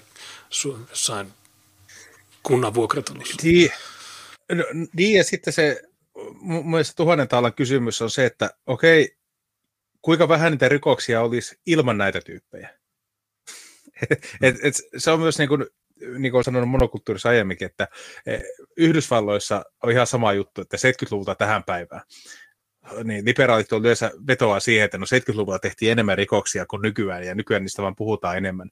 Niin valkoiset on lopettanut rikosten tekemisen. Värillisten osuus rikoksista on kasvanut, koska valkoiset ovat siistiytyneet ja ne värilliset eivät ole. Niin onko se, että valkoiset eivät enää riehu niin paljon kuin 70-luvulla, niin peruste sille, että pitää ottaa lisää värillisiä maahan? Miten tämä voi tehdä tämän johtopäätöksen? Ja se, että okei, että Ruotsissa on ollut näin paljon henkirikoksia, kuinka moni niistä on ollut maahanmuuttajan tekemä? Kuinka moni niistä henkirikoksista olisi jäänyt tekemättä, jos ei olisi ollut edes niitä maahanmuuttajia, mitä siinä maassa nyt on? Että jos tilanne on se, että rikollisuus laskisi 4/4 nykyisestä tai 5/5 nykyisestä, niin eikö se olisi hyvä tavoite?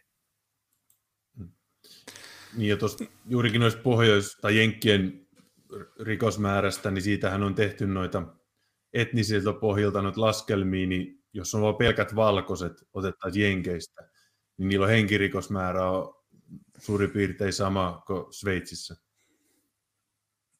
Niinhän se on, että suvakit aina sanoo, että jo jenkeissä aseet sitä ja tätä, niin ei se on myös valetta, mutta niin Taposen ilmeisesti mielessä on se, että no, kun kaikki suomalaiset tietää, että Ruotsi on monikulttuurisessa moodissa, niin sen pitää tulla sanoa, että actually tässä on tilasto, jonka mukaan niin se on turvallisempi kuin Suomi, vaikka se ei totta.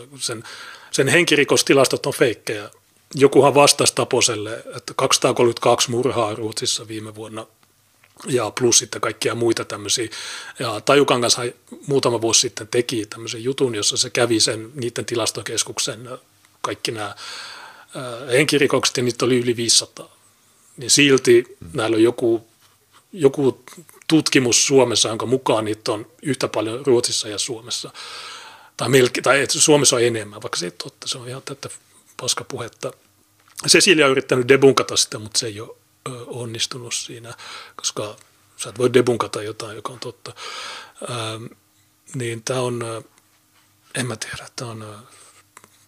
Mä en ymmärrä, miksi Taposta ei vaan potkita pihalle, kun se valehtelee. Ei poliisilla pitäisi olla oikeutta valehdella.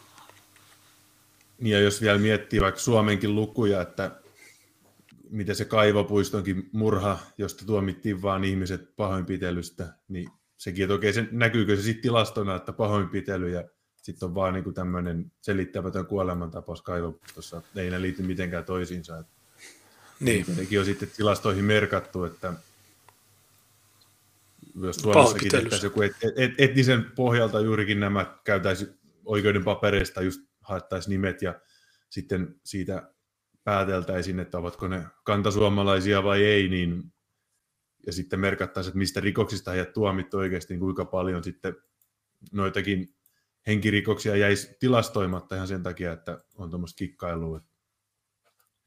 Että kukaan ei saanut edes kuoleman tuottamuksesta syytettä, vaan pelkästään pahoinpitelystä. Eli se kaveri niin kuin, pahoinpitely ei liittynyt mitenkään siihen kuolemaan, että se vaan kuoli. Ja ensin se pahoinpiteltiin ja sitten se kuoli ja näin ei liity mitenkään toisiinsa.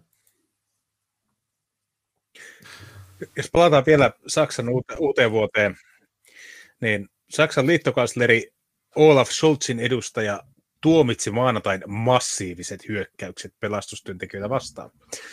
Kannattaa käydä katsoa niitä videoita, se on aika semmoinen meno aika Beirut niin sanotusti. Mutta tässä jutussa ei otettu lainkaan kantaa siihen, että ketkä ovat näiden temppuilujen takana. Mutta onneksi meillä on puolalaisten konservatiivien verkkolehti Remix, joka sanoo, että 70% Berliinissä pidätetyistä on muita kuin Saksan kansalaisia.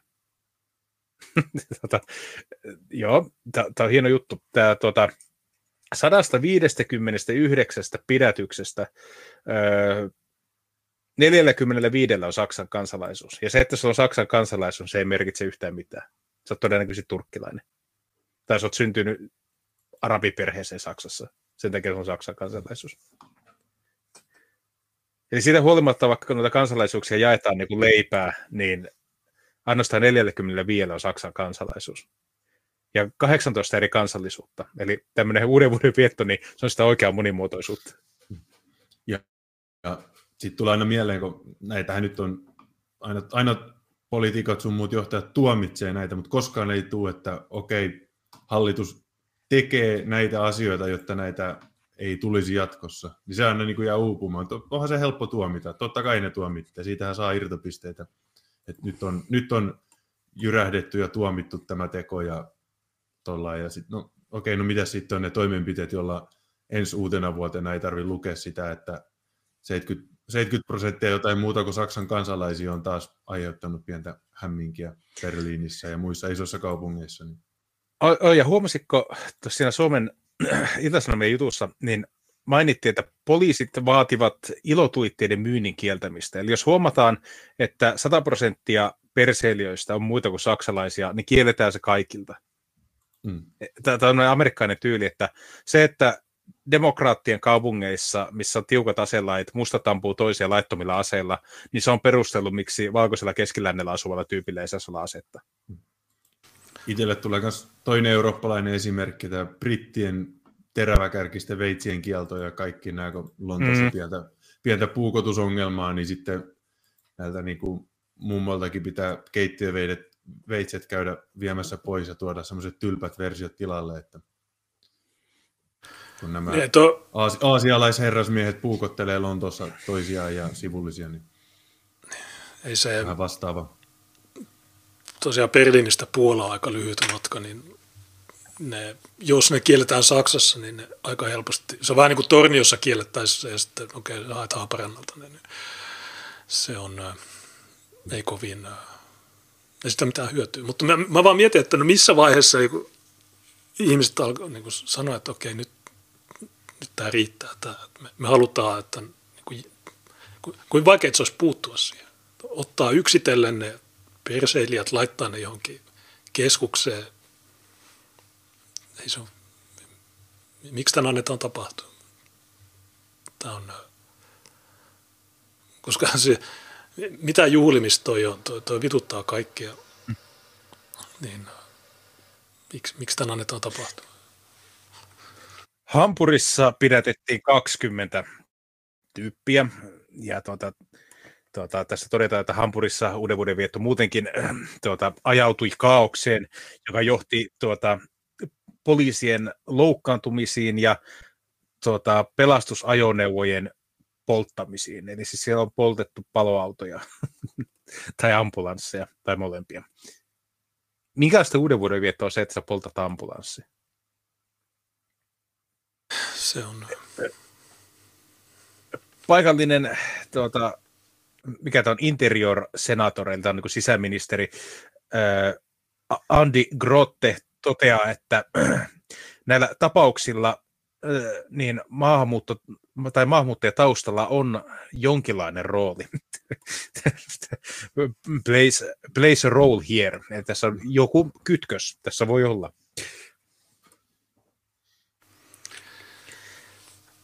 Voi olla. Emme tiedä, mitä, niin siihen porilaisuuteen, emme tiedä, mitä tapahtui rakasti. Niin sama juttu näiden kanssa, että emme tiedä, mitä tapahtui, mutta niin kuin, miksi näitä ihmisiä ei vaan oteta pois kadulta ja suljeta johonkin koppiin viikoksi? Kyllä silloin lopettaisi. Niin, tai vielä parempi, että otetaan talteen johonkin koppiin ja lähetetään kotimaahansa. Niin, no se, mutta edes niin kuin alkuun, että okei, niin kuin joku vitu eristysselli, niin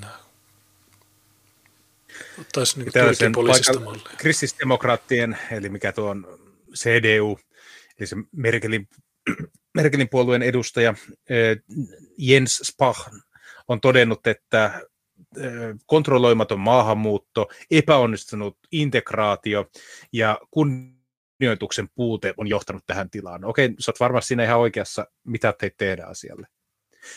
Ja tämä on vähän niin kuin, mitä Tapsa käytti hyvin termiä, kosher-voileipä, eli ainoastaan tämmöiset niin kuin poliittisesti korrektit vaihtoehdot minkä tahansa ongelman ratkaisuun, niin tämäkin on tämmöinen, että nämä perseilee, niin sulla on suvakit, jotka heittää jotain puolivillaisia juttuja, että okei, no se on näköalattomuutta ja no se on covid ja no se on rasismia ja jotain. Sitten sulla on tämmöinen konservatiivien puoli, joka sanoo, että kyllä nyt on menty liian pitkälle, mutta ei ne tee sillä asialla yhtään mitään. Sitten kumman sä valitteet näistä kahdesta. Ja tämä niin kuin ärsyttää, että kaikki tommoset, että nyt kun kultapunat kuoriutuu ja alkaa syntyä vähän tämmöistä värinää ja lieveilmiöitä, niin nämä ratkaisuja esittää ne henkilöt, jotka on se ongelman aiheuttanut. Eikä voi sanoa, että vasemmisto aiheutti tämän. Tämä on tehty vuosikymmenten aikana vuorotellen konservatiivien ja vasemmiston tämmöisellä telaketjumenetelmällä. Niin CDU, niin kuin sanoit, niin se oli Merkelin puolue, niin sehän kutsuu mitä 1,5 miljoonaa noita. Ja jo ennen, tosiaan kun tämä 2015, niin mä oon monesti todennut, että se on pieni pisara tässä koko jutussa. Tämä alkoi jo kauan sitten, niin ne itse tuo näitä ja sitten ne sanoo, että niin, mikä vitu integraatio. Niin, muistat sen Kölnin rautatieasemaan uuden vuoden silloin? Joo. Siinä oli ne raiskauksia ja kaikki, ja silloin ne pimitti sen.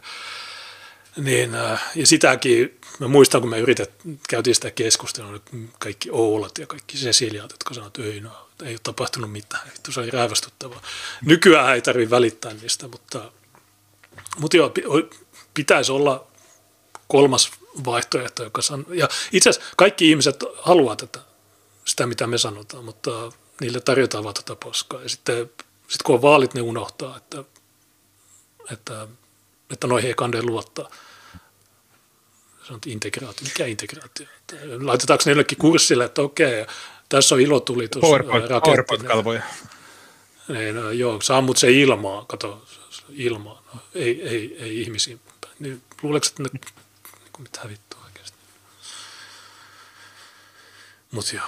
Ja kyllä tämä ihan sama homma näkyy myös sitten Suomessa, että jos miettii ihmisten poliittista muistia keskimäärin, niin se ei kanna edelliseen hallitukseen, eikä todellakaan sitä edeltävään hallitukseen. Niin nyt ihmiset on sille, että nyt on kyllä mennyt nämä Sanna Marinin jutut ja jauhojengit ja nämä matujutut liian pitkälle. Mä äänestän Petteri Orpoa, se näpäyttää niitä. Okei, kuka otti ne tyypit sisään edellisessä hallituksessa? No, se oli se Petteri Orpo. Ihmiset ei muista edes tuota, ja se niin kuin hämmästyttää, että miksi ihmiset toimii näin, että syntyy tarve muutokselle, äänestää sitä, joka ei muuta mitään, ja 4 vuoden päästä äänestää Sanna Marinia, koska se edellinen tyyppi oli epäonnistunut sen muutoksen tekemisessä.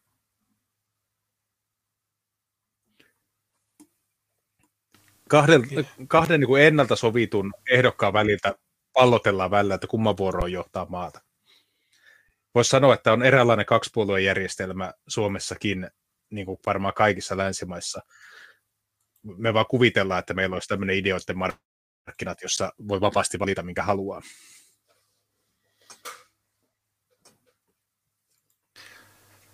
Niin, no tosiaan vaaleissa niin päästetään vaan nuo vaihtoehdot puhumaan mediaan. Niin näön vuoksi on sitten joku pienpuoluetentti tai jotain, mutta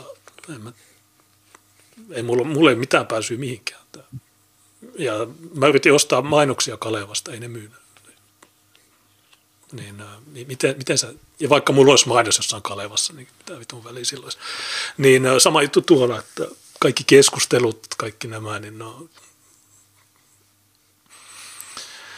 Ja niin yksi varmaan syy, miksi ihmiset jotenkin ehkä, tai miksi rasisteja on niin vähän tavallaan länsimaissa, on se, että kun nämä, no se Berliini, mikä on Neukölln alue, niin käytännössä kaikki asukkaat on sitä massaa, niin sama juttu Ruotsissa, niin ne äänestäjät, tai se iso massa äänestäjiä, niin ei ne asu niillä alueilla, ei ne tietää vaistomaisesti olla menemättä sinne, koska joku niiden kaveri tai joku sukulainen tai joku läheinen on ryöstetty aikaisemmin, tai sitten jotkut saattaa nähdä noita videoita sieltä, niin ne sanoo, että okei, tonne mä en ole menossa. Mutta miten sitten, kun tämä paisuu, no tulee koko ajan uusia alueita, joissa tapahtuu tätä samaa, niin silloin taitaa olla liian myöhäistä enää äänestää mitään. Ja nytkin se äänestäminen on vähän, että okei, se on hyvä, sä saat Saksassa AfD, joka ei sekään ole mikään riittävä, niin mitä ne saa 15%. Okei, joku päivä ne saa ehkä 30%. No okei, mitä sitten? Ei tämä toimi tämä homma. Ja onhan Saksassa myös niitä kovempia toimijoita, että tässä oli syksyllä Suomessakin vieraili tämä kolmas tie-porukka, joka oli niin kuin hyvin tervehenkinen, ja voi sanoa, että kun kävi sen heidän englanniksi käännetyn ohjelmansa läpi, niin siinä oli hyvin paljon yhtenävyyksiä Sinimustan liikkeen kanssa, että selvästi niin samassa ekologisessa lokerossa toimitaan. Niin sekin, että he kohtaa ihmisiä säännöllisesti. Heillä oli siis näitä omia niin kutsuttuja majakoita ympäri Saksaa, jokaisessa ilmansuunnassa, missä ihmiset voi tulla heidän kanssaan juttelemaan. Niin jälleen kerran se hauska juttu, että kun sä juttelet ihmisten kanssa, että hei, olisiko tämä parempi tämä Saksa, jos olisi pelkästään saksalaisia, niin ihmiset on varmasti samaa mieltä. Moni on sitä mieltä, että no ei tämä ole hirveän paljon paremmaksi muuttunut turkkilaisten ja afgaanien ja somalien ja kaikkien muiden toimesta. Ehkä tämä oli parempi silloin, kun tämä oli vain saksalaisia. Okei, äänestä meitä. Joo, en mä pysty. Että se ihminen, joka tietää, että tuo on samaa mieltä mun kanssa, tai että meillä on sama näkemys siitä, että mikä on yhteiskunnassa vialla, niin mä en kuitenkaan äänestä sitä, vaan mä äänestän AfDtä. Tai joku saattaa äänestää varmaan Merkelin puolella. Koska kyllä nyt on ne demarit liian pitkälle. Eli jotenkin ajatellaan, että se on liian hyvä ollakseen totta. Ei kannata äänestää oikeasti rankkaa vaihtoehtoa. Kannattaa antaa semmoiselle vähän tämmöiselle miedommalle ja helpommin lähestyttävälle se ääni, koska on semmoinen ajattelutapa, että liian rankka ei koskaan pääse päättäviin pöytiin. Ja en mä voi suoraan niin kuin syyttääkään ihmisiä, kyllähän ihmiset on nähnyt sen, no varmaan Suomessa harva tuntee, mutta joku Kultainen aamunkoittaja on hyvä esimerkki siitä, että siinä vaiheessa, kun se muutosliike, radikaali muutosliike haluaa niin kuin, tai saa liikaa valtaa, niin järjestelmä kyllä keksii keinot, millä se sitten murskaa sen sitten voimakeinoin. Mutta ei sen tarvitse tarkoittaa sitä, että vaikka Kreikassa on käynyt näin, että se tapahtuisi kaikissa länsimaissa. Sen niin, kokeilla. Dritte Weg, niin ne oli yhtenä itsenäisyyspäivänä, ja jossain meillä on skriimi siitä, ne piti puheen, mä en muista missä, Helsingissä, mutta itsenäisyyspäivänä se oli aika hyvää. Mutta joo, se on tietysti totta, että joo, jos sä oot liian jyrkkä, niin sun on vaikea päästä. Niin sama juttu oli, kun mä olin valtuustossa, niin kaikki jotain satana suvaakkeen, niin mitä keskustelua sä edes käyt niiden kanssa. Mutta ei se ole mikään syy niin kuin olla äänestämättä jyrkkiä, koska jos ne pääsee edes jonkinlainen representaatio tuolla, niin on se parempi kuin ei mitään. Ja sitten kun ne on osoittanut, että osaa argumentoida ja niin edelleen, niin sitten ensi vaaleissa voi vähän nousta. On se parempi, kun muutama vuosi sitten niin mä olin vähän eri linjoja sun kanssa, että mä ajattelin, että no okei, vaikka persut on vähän sitä ja tätä, niin silti on se parempi kuin ei mitään. Niin itse asiassa nykyään mä oon aika lailla samaa mieltä sun kanssa, että parempi suoraan se Full HD kuin jotain tämmöisiä, koska ne ei se ei vaan toimi. Se hidastaa mahdollisesti sitä, mutta mitä hyötyä sitten loppujen lopuksi on. Onko Tapsalla jotain kuumaa otetta aiheeseen? No ei, mun nyt on aika tyhjentävästi, että ehkä Stefan Molyneuxta lainaten, että argumenttien aika on ohi, että ei se sillä muutu, että juurikin nämä meidän tämä niin todellinen kaksipuolueen järjestelmä, mikä meillä käytännössä on just tämä talousoikeisto ja sitten on nämä niin suvakit, niin ei se niiden niin kumpa tahansa niistä valtaan pääsee, niin ei se meno muutu mihinkään. Että sama järjestelmä siellä on pyörimässä ja ohjaamassa ja se vallassa oleva puolue sitten vääntelee niitä namikoita hiukan eri asentoihin, mutta ei se... Mitä siinä oikeasti pitäisi tehdä, että lyödä se koko laite paskaksi ja tehdä jo oikeasti toimiva vehje tilalle. Niin ja sitten siinä on myös niin se juttu, että vähän niin kuin Trumpin aikana, että silloin kun on tämmöinen vallassa, niin sitten suvakit aloittaa massiivisen niin kuin vastarinnan ja ne rupeaa riehuu ja sitten kaikki tuomioistuimet aina kumoaa jotain lakeja ja näin. Ja sitten nämä pehmeät tyypit, niin ne on vaan, että katsokaa, suvakit on niitä oikeat natseja. Niin tämä ei edistä mitään. Tämä on vähän ärsyttävää. Joo, se, että Trumpikin, niin kuin, hänhän ei siis ollut mitenkään meikäläisiä, mutta ja senhän takia hän nyt on epäsuosiossa, koska hän käytti niitä taktiikoita, mitä ei saisi käyttää. Tai meni liian pitkälle niitä, että se on sillä varovasti pikkasen pitää niin kuin se varpaalla sinne valkonationalisti se lampeen vähän koskee, että tuolta haetaan ne äänet, että saadaan ne järjestelmään kyllästyneet valkonationalistit Jenkeissä ja muualla niin kuin, että äänestämään sitä konservatiivipuoluetta, he katsokaa nyt, että kyllä me ymmärrämme nämä kaikki teidän pointit, että teidät niin kuin korvataan teidän kotimaissanne ja näin.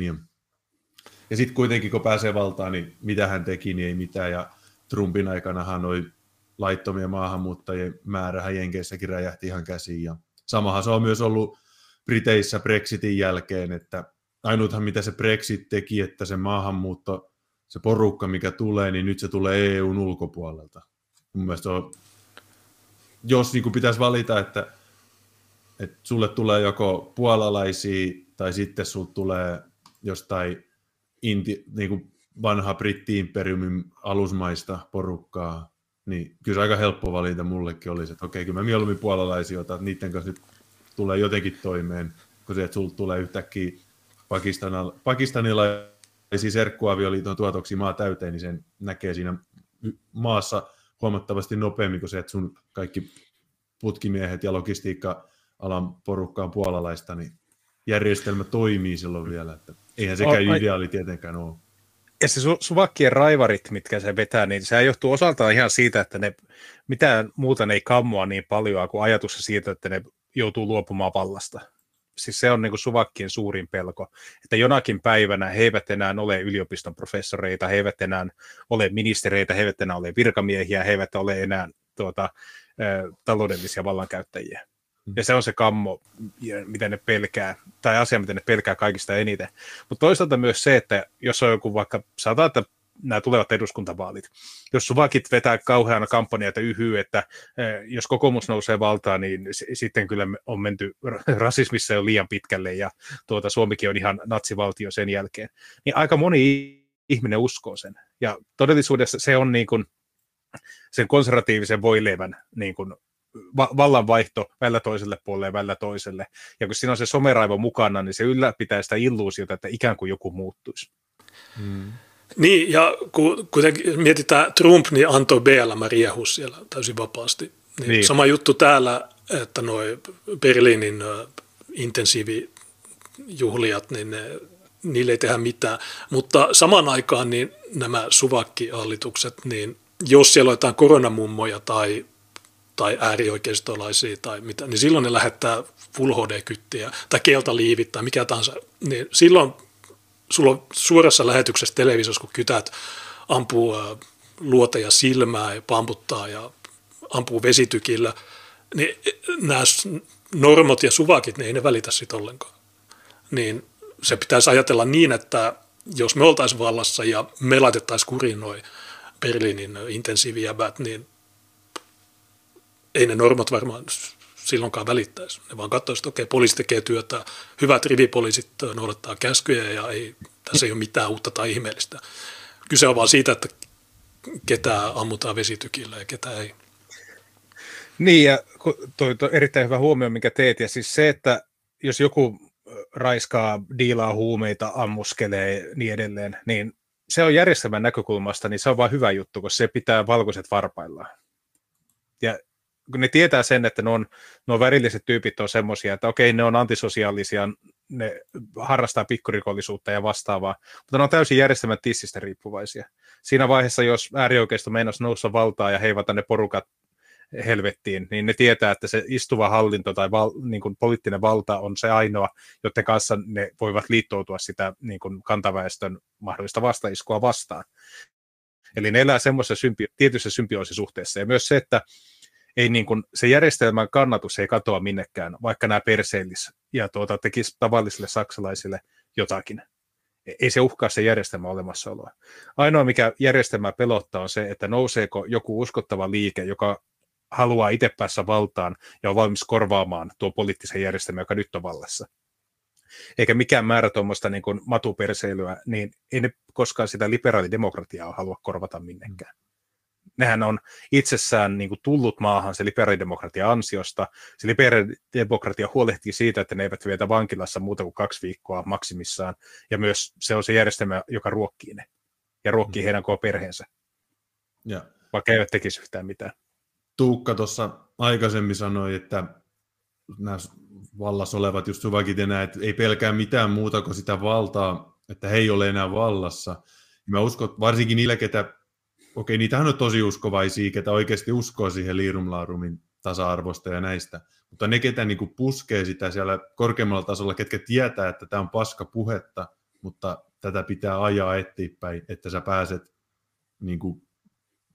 sinne valtaan ja pääset niille paremmille paikoille. Mä epäilen, että niillä on myös, minkä takia ne vastustaa tai haluaa niinku kaikki tommoset oikeasti niinku, juuri tämä niin sanottu äärioikeista valtaan nousu sun muu torpata on juuri se, että he tietää, että he on pahanteossa, he on omaa sitä kansaansa vastaan, ketä he hallitsee, niin varmasti he myös enemmän pelkää sitä, että ei pelkästään, että heidät sysätään pois vallasta, vaan sitä, että siinä kohtaa, kun he ei ole enää vallassa ja siellä on se äärioikeista porukka, niin heille tulee sitten ihan oikeutettu niin kuin tuomio siitä sitten heidän vanhoista teoistaan, mitä on sitä kansaa tehnyt, joka teki sen niin kuin, toi, noi, tai otti vallan takaisin, niin mä luulen, että se on varmaan niille korkeamman tason porukoille varmasti isompi motivaattori, että, ja en yhtään ihmettelisi, että heillä on jo jonkinnäköiset niin kuin turva-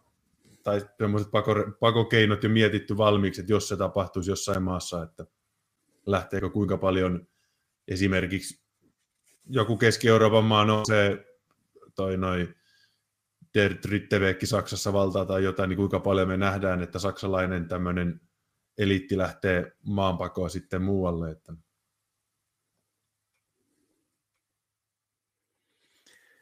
Niin, hyvin todennäköisesti lähtisikin, koska nehän on semmoista, mitä voisi sanoa, uuden ajan aatelistoa. Että aika useat noista minkä tahansa Euroopan maan eliteistä, niin nehän käy kansainvälisiä kouluja, heidän lapsensa käy kansainvälisiä kouluja, eikä heillä ole sinänsä erityisen voimakasta sidettä siihen niin kuin omaan synnyinmaahan, tai eikä heillä ole mitään erityistä intressiä ajaa sen niin kuin omaan synnyinmaan, sanotaanko vähäosaisten edustajien etua tai asiaa. Että joku tämmöinen niin kuin uuden ajan aatelisto aika hyvin mun mielestä henkilöityy Alexander Stubbiin. Että juuri tämänkaltaiset tyypit on ne, jotka pyörittää suurinta osaa Euroopan valtioista tällä hetkellä. Niin voisi sanoa, että kyseessä on pieni kansainvälinen klikki, joka kokee olevansa kotona missä tahansa kaupungissa. Okei, no olisi tietysti voinut lisätä kaikkea, mutta otetaanko joku muu kuin nämä Berliinin intensiivi? Mitä seuraavaksi? Otetaan. Siirretään katse Ruotsiin. Ruotsista on parikin uutista. Laatumedia PT-media tietää kertoa, että Ruotsin maahanmuuttajagettojen koulujen arki on kaaosta. Sekin tulee vähän yllätyksenä tämmöinen. Tästähän on netissä eri muodossa ollut näitä juttuja. Oli Remixissä, oli Partisaanissa, oli juttua ja on muuallakin. Siinä oli jonkun opettajan haastattelu ja tämä kyseinen opettaja sanoo, että häntä vastaan hyökätään, koska hän on valkoinen ja kristitty, siis oppilaiden toimesta. Ja toisin kuin muut... Ymmärtääkseni samaa juttua. Toisin kuin muut, niin hän ei käytä luotiliivejä, koska hän ei, hän ei varsinaisesti pelkää, vaikka hän on seurattu ja soitettu ovikelloa ja lähetetty satoja tai puolisataa tekstiviestiä ja niin edelleen. Mä kävin tämän maanantain läpi, mutta minua huvitti se, että kun sä vertaat suomalaiseen keskusteluun, jossa joku Jari Taponen sanoi, että mulle lähetettiin joku twiitti ja sitten se on heti paniikissa tai maalittaminen ja näin. Mutta sitten on tuommoisia ruotsalaisia opettajia, jotka elää jossain, niin kuin, jotka pyörittää tai elää tarhaa, jos tarvii luotiliivejä. Niin silti ne ovat, että no ei mua hirveästi pelota. Ja niin se ei voi edes mennä metrolla sinne Rinkepyyhyn, vaan se menee omalla autolla. Se on vuokrannut oma autotalli sieltä ja mitä kaikkea muuta siinä oli. Niin ei mitään uhriutumista sen puolet. Ja kun sä linkkasit sen Remix-jutun, niin mä laitoin, kun mä tiedän, että Partisaani on myös ottanut Breitbartista ja niin edelleen, mutta muista tajukankaan juttu oli parempi, koska se on ottanut suoraan niistä ruotsalaislähteistä ja suomentanut sen, niin se oli aika hyvä. Mutta joo, jatka vaan, mä tuun ihan kohtaan kanssa. Joo, tässä on tuo kuva Rinkepyn koulusta, Rinkepyyskoula on tässä jutussa, ja siinä on tuommoinen keltainen turvaverkko päällä, jos ihmiset, jonnet ei välttämättä muista, mutta Rinkepyn kouluun laitettiin tuommoinen turvaverkko sitä varten, että siihen seinään tai ikkunoihin ei voi heittää polttopulloja tai kiviä. Herää tietenkin kysymys, että miksi tämmöiseen pitää varautua, mutta me eletään kuitenkin totuuden jälkeisessä maailmassa, me jokeria lainataksemme elämme yhteiskunnassa, niin tämä on myös se, miten tuohon varaudutaan. Ajatellaan, että ongelma on koulurakennuksen niin kuin tuhoaminen tai materiaan rikkoutuminen. Se korjataan laittamalla jotain suojavalleja tai muita, mutta se keskustelu siitä, että miksi näitä tarvitaan nyt, miksi näitä ei tarvittu aiemmin, niin se loistaa täysin poissaolollaan. Ja tämä ihan samainen tapa niin kuin ratkaista yhteiskunnassa esiintyviä etnisiä haasteita, niin tämä on ihan sama myös Suomessa. Ja lähdetään niin kuin laittamaan hirveä määrä rahaa ja vaivaa niin kuin lieveilmiöihin, oireisiin, mutta kukaan ei halua käydä keskustelua siitä, että kuka aiheuttaa ne lieveilmiöt. Ja Tähän näkyy Suomessa myös tässä katujengikeskustelussa, että vihreiden sisäministeri totesi, että se, että matut ryöstelee ja kuvaa nettiin kaikennäköisiä häpäisyvideoita ja ihmisiltä viedään kengät jalasta, niin se johtuu siitä, että edellinen hallitus on leikkasi nuorisotyöstä. Mm.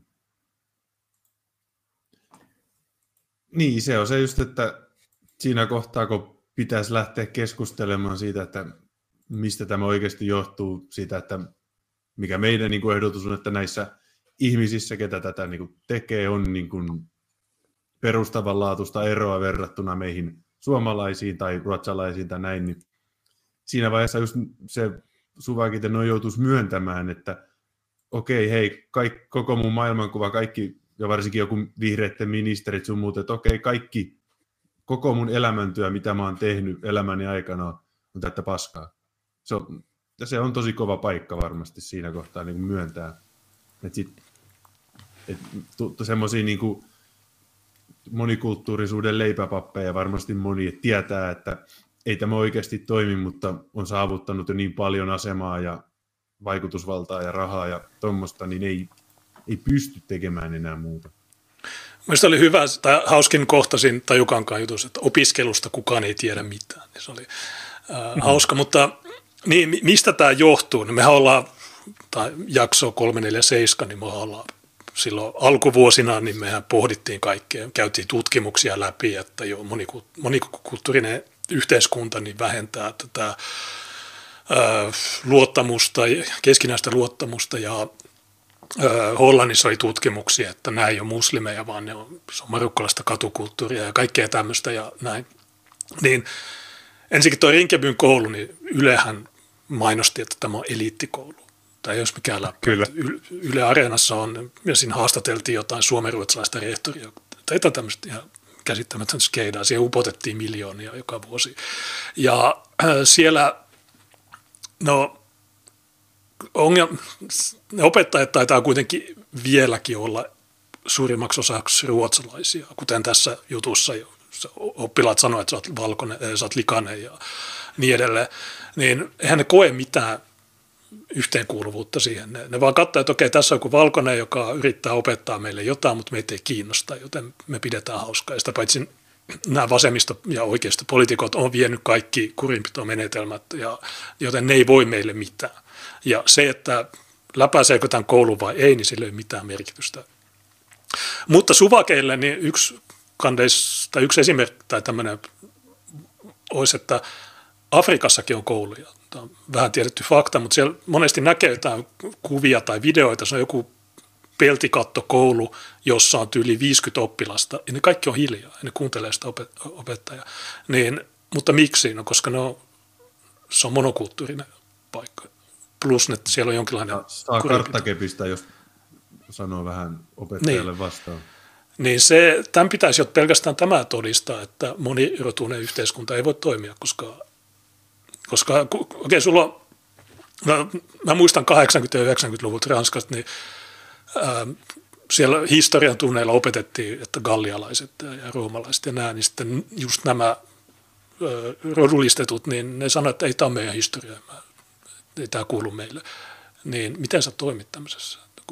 Ja mehän puhuttiin tästä viimekin viikolla, että jos sulla on se oppiaine ja jos ne ei koe sitä omakseen, niin ne pitäisi pakottaa, mutta näin ei tehdä, joten se johtaa sitten tähän, että sun koulu on pelkkä eläintarha, jossa ei tapahtuu kaikkea muuta paitsi opiskelua. Niin. Joo, ja tämä on siinä mielessä jännä, että jos puhutaan ihan opettajien näkökulmasta, monihan opettaja on tämmöinen humanistinen henkilö, joka uskoo ihmisestä pääosin hyvään ja ajattelee, että opettajan tehtävä on vähän niin kuin hioa se timantti sileeksi. Eli jos siellä on joku oppilas, jolla on hieman haasteita, niin sitten oikealla ohjauksella ja tsemppaamisella ja tukitoimenpiteillä, niin siitä kaverista, joka aiemmin aiheutti ongelmia, niin siitä voi tulla vielä myöhemmin vaikka astronautti. Ja okei, kiva ajatus, ja se on ihan kiva, että jos joku lapsena on vähän vilkkaampi, niin opettaja niin kuin myötä elää ja ymmärtää siinä sivussa ja niin edelleen ja tekee kaikkeensa, että se homma toimii, ja kyllä varmaan joka ikinen meistä on kuullut jonkun sanovan, että joku opettaja oli omassa lapsuudessa tosi hyvää ja tsemppaava ja piti hyvin kuria ja niin edelleen. Mutta sitten kun sä lähdet semmoisella ajattelutavalla, että mä pystyn siirtämään vuoria ja sä et enää opetakaan sun omaa kansaan kuuluvia ihmisiä, vaan sut siirretään ton eläintarhaan, niin se on varmaan ihan valtava shokki huomata, että mä en pysty tekemään näille ihmisille yhtään mitään. Ja silloin kun Amrenista lukee näitä opettajien, eläkkeelle siirtyneiden opettajien tarinoita, ne sanoo, että ensimmäinen järkytys ja semmoinen loppuun palaaminen ja kyynistyminen tulee siitä, kun sä huomaat, että sä et pysty tekemään näille ihmisille yhtään mitään. Eli se koko hirveä idealistinen halu palvella ja auttaa katoaa ja tilalle tulee selviytymisvaisto. Eli ajattelee, että okei, mulla on luokka täynnä mustia, ne ei tee mitään muuta kuin steppaa partyyn ja diilaa kamaa ja ammuskelee, ja jos mä yritän puuttua siihen, ne vetää mua turpaan ja mulla on ihan paska palkka, niin se opettaja ajattelee, että ihan sama. Mä opetan tein, mitä on tässä pakko, ja sitten mä tiedän, että 90% tästä luokasta feilaa tämän kokeen, ja sitten rehtori itkee, että miksi oppilaat ei pääse tästä läpi, tämä on rasismia. No sitten sä päästät kaikki oppilaat läpi, riippumatta siitä, mitä ne on kokeeseen kirjoittanut. Ja sä menet joka niin kun, päivän jälkeen kotiin miettimään, että mun työllä ei ole mitään merkitystä. Mm. Että se on niin kun, se, minkä se opettaja joutuu kohtaamaan. Ja opettajat ei ole tyhmiä, ne tietää tämän homman, ja sen takia kaikki nämä niin kuin gettokoulut Jenkeissä, niin ne on vähän niin kuin tuomioita. Jos et sä pääse mihinkään katoliseen niin kuin yksityiskouluun tai johonkin muuhun hyvään paikkaan niin kuin tekemään opetusharjoitteluja, niin sä joudut menemään gettokouluun. Niin kun sä menet gettokouluun, niin ne saattaa olla aika vaarallisia harjoitteluita. Ja kukaan ei halua niin kuin tehdä työuransa gettokouluissa, jos se ei ole ihan pakko. Ja sama homma on Suomessa, opettajat ei halua lähteä Itä-Helsinkiin, sen takia kuka tahansa kelpaa sijaiseksi. Ja varmaan myös Ruotsissa, että jos sä joudut oikeasti rinkkipyyhyn menee opettajaksi, niin sulla on ollut tosi vähän vaihtoehtoja. Kukaan niin, no, tuskin sanoo, että mä menen rinkkipyyhyn just siksi, koska se on niin kiva paikka. No tässä jutussahan se opettaja sanoo, että se pysyy siellä koulussa, koska se palkka on niin hyvä. Ja samahan se on kaikissa paikoissa. Että jos sä menet tämmöiseen vaaralliseen paikkaan, niin sitten sun palkkaa. No siksi sillä on varaa vuokrata se hemmetin autotalli sieltä ja niin edelleen. Varallisesti työ lisää. Niin, se on näin. Että meneekö se kaikki lisäpalkka, niin menee siihen tallin, ei välttämättä tallin vuokraan, mutta siihen tallin palovakuutukseen varmasti sitten loput. Niin onko siinä sitten järkeä, että sossun rahoilla saat suurin piirtein samaa, kun maksat itse kipeäksi auton ja tallin palovakuutuksesta, että se rinkkepyyssä oleva talli, että jos se nyt palaa se auto siellä sisällä, niin sitten samaan syssyyn niin saat edes omasta takaisin siitä. Mutta sitten vaikka ne luokat onkin ihan pelkkää roskaa, niin ne opettajat sitten takertuu niihin muutamiin tosi harvoihin, jotka jotenkuten niin kuin edes seuraa sitä opetusta. Ja se on yksi mekanismi, jolla ne sitten uskottelee itselle, että ne jaksaa sitä skeidaa. Ja sitten tietysti Ranskassa on ollut paljon tämmöisiä opettajia, joita on uhkailtu, koska ne on, esimerkiksi no yhdeltä katkaistiin pää ja niin edelleen.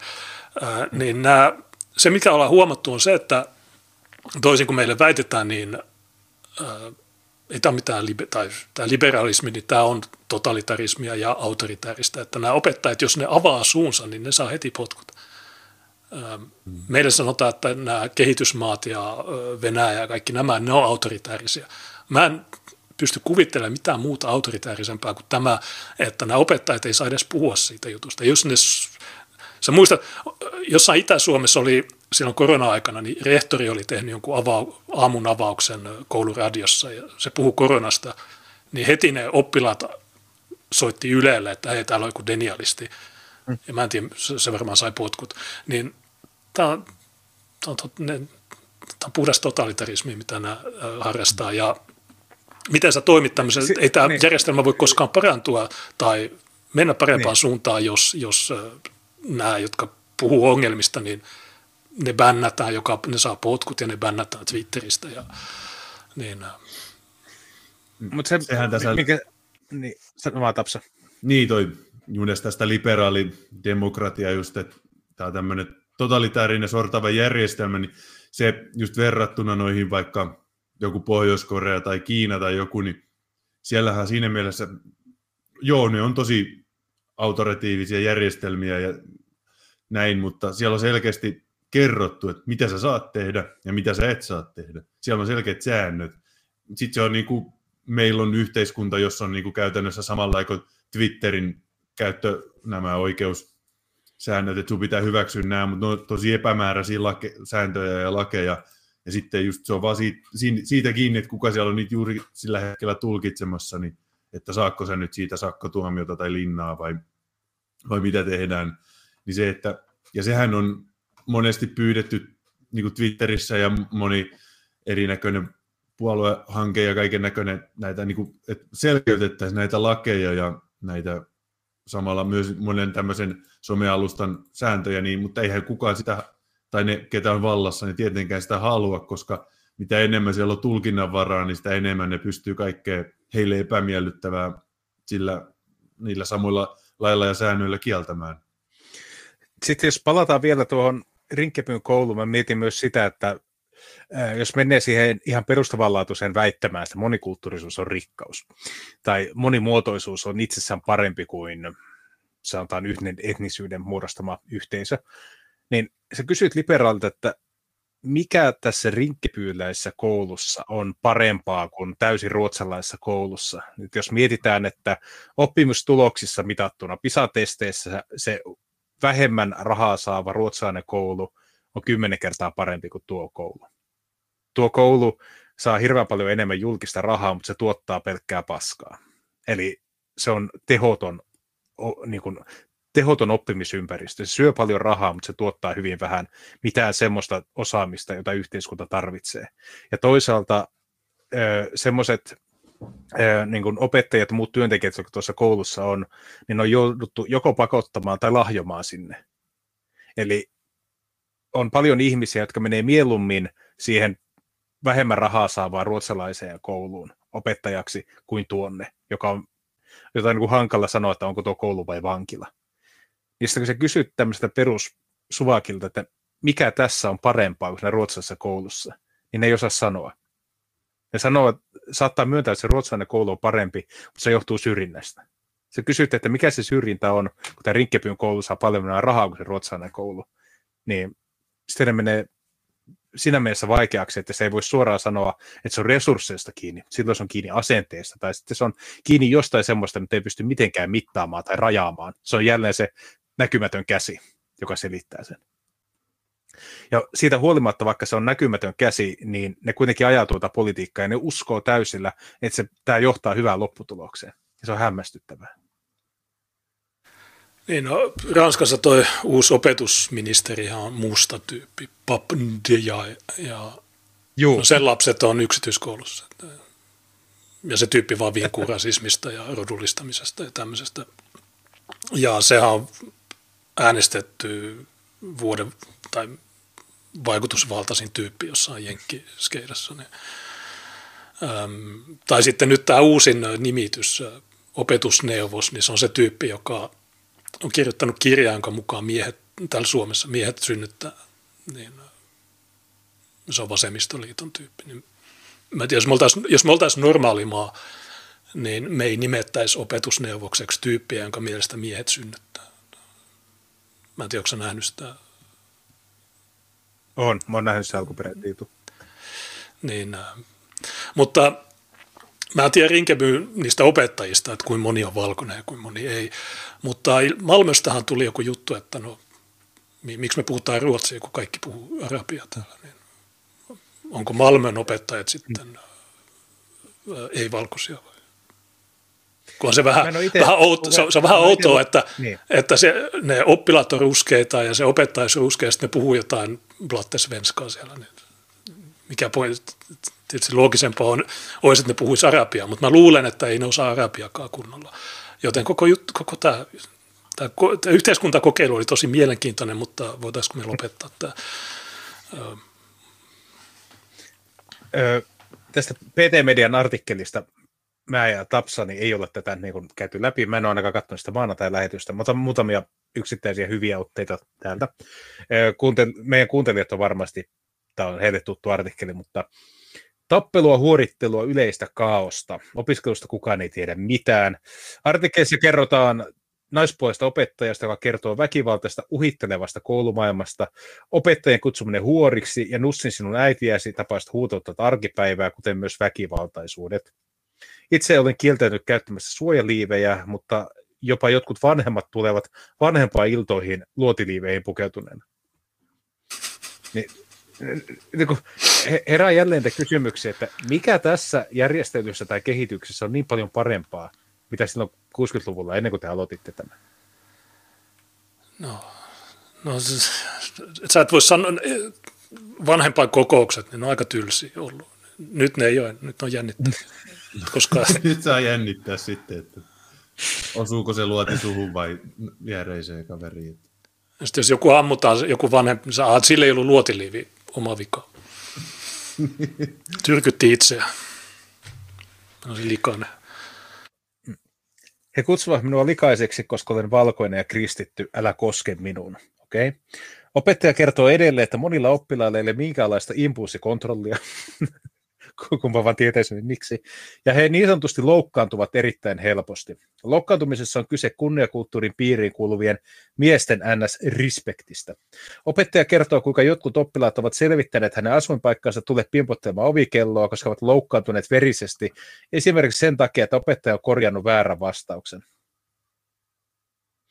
Ja yksi oppilas seurasi minua koulun jälkeen aina iltaisin. Poika sanoi, että varohan vaan ja sellaista. Kerran tulin kotiin, kun kotini oven takana oli nuorukaisia. He yrittivät mennä oveni läpi. Se, mitä tässä puhutaan kunniakulttuurista, niin tähän ei mitenkään eroa siitä, mitä se on Jenkkien gettokouluissa. Tuo ihan sama homma. Ja jotenkin mä vaan mietin, että ne niin kuin valtion virkamiehet, jotka menee tämmöisenä idealistisena suvakkina jonnekin tuomaan kettokouluun, sitten ne huomaa, että ei saatana, ei tästä tule yhtään mitään. Niin niille ei tule sitä samaa paloa, että niin jos ne oli nuorempana, että mä haluan muuttaa yhteiskunnasta paremman, sitten ne menee sinne, ne huomaa, että tämä on paskaa, niin ne haluaisi niin samalla palolla ja tarmolla pyrkiä muuttaa siitä jotain muuta. Ne huomaa, että tämä ei toimi, tämä pitää muuttaa johonkin toiseen suuntaan. Mutta sinne ei käykään niin, vaan se idealismi kuolee, tilalle tulee selviytymisvaisto ja sen jälkeen tämmöinen kyyninen ajattelutapa, että mä yritän selvitä tästä mahdollisimman ehjin nahoin, että mä pääsen eläkkeelle jonnekin valkoiselle alueelle.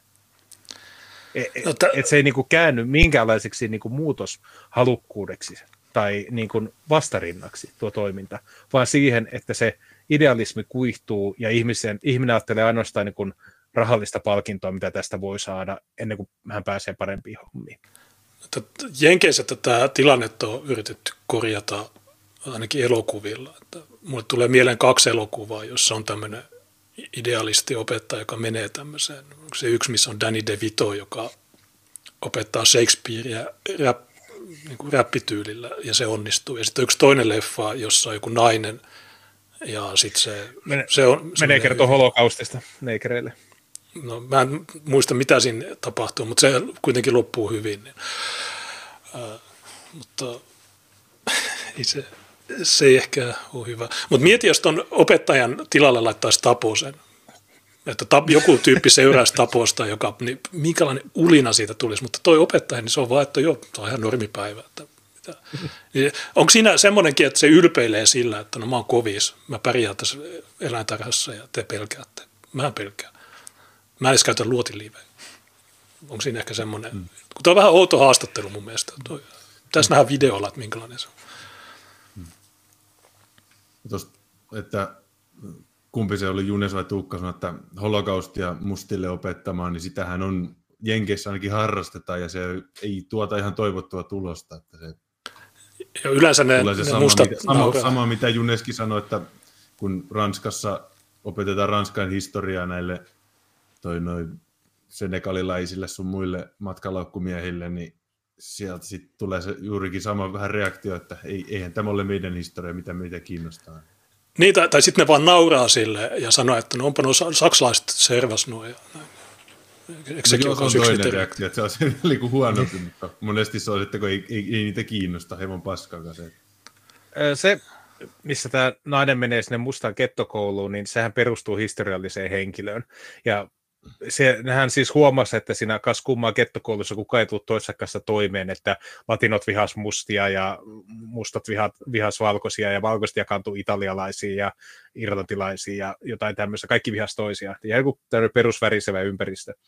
Ja sitten se koki jotain kauhean niin kuin tämmöistä maailmantuskaa siitä, että minun pitää saada halattua nämä kaikki ihmiset ehjiksi, ja sitten se alkaa tuomaan sinne jotain holokaustista 10 kertaa selviytyneitä ihmisiä sössöttämään jotain, että mihin vihaa johtaa, ja lopulta kaikki löytääkin rakkauden ja kunnioituksen, ja sitten se luetaan vähän Anne Frankin päiväkirjoja ja niin edelleen, ja tajutaan, että viha on meissä sisällä, ja se pitää osata kontrolloida, ja no sitä, sitten kun katsoi se elokuvan jälkeen, että okei, no miten tämä jatkuu? No se kokeiltiin pari vuotta, huomattiin, että ei sillä ollut mitään vaikutusta, palattiin jälleen normaaliin. Okei, mahtava niin onnistuminen tämäkin. Älkää vihatko toisiaan, sitä... keskittäkää vihanneen niin. Valkoisiin. Niin. Se on niiden vika. Laatumedia Valiant News tietää kertoa, jos puhutaan nyt Ruotsista, mennään pikkusen etelämässä, eli lähdetään pois sieltä Rinkepyystä, joka on Tukholmasta, ja mennään Malmön alueelle. Niin Malmössä tilanne on se, että maahanmuuttajataustaiset lapset, niin heitä on enemmän kuin kantaruotsalaisia.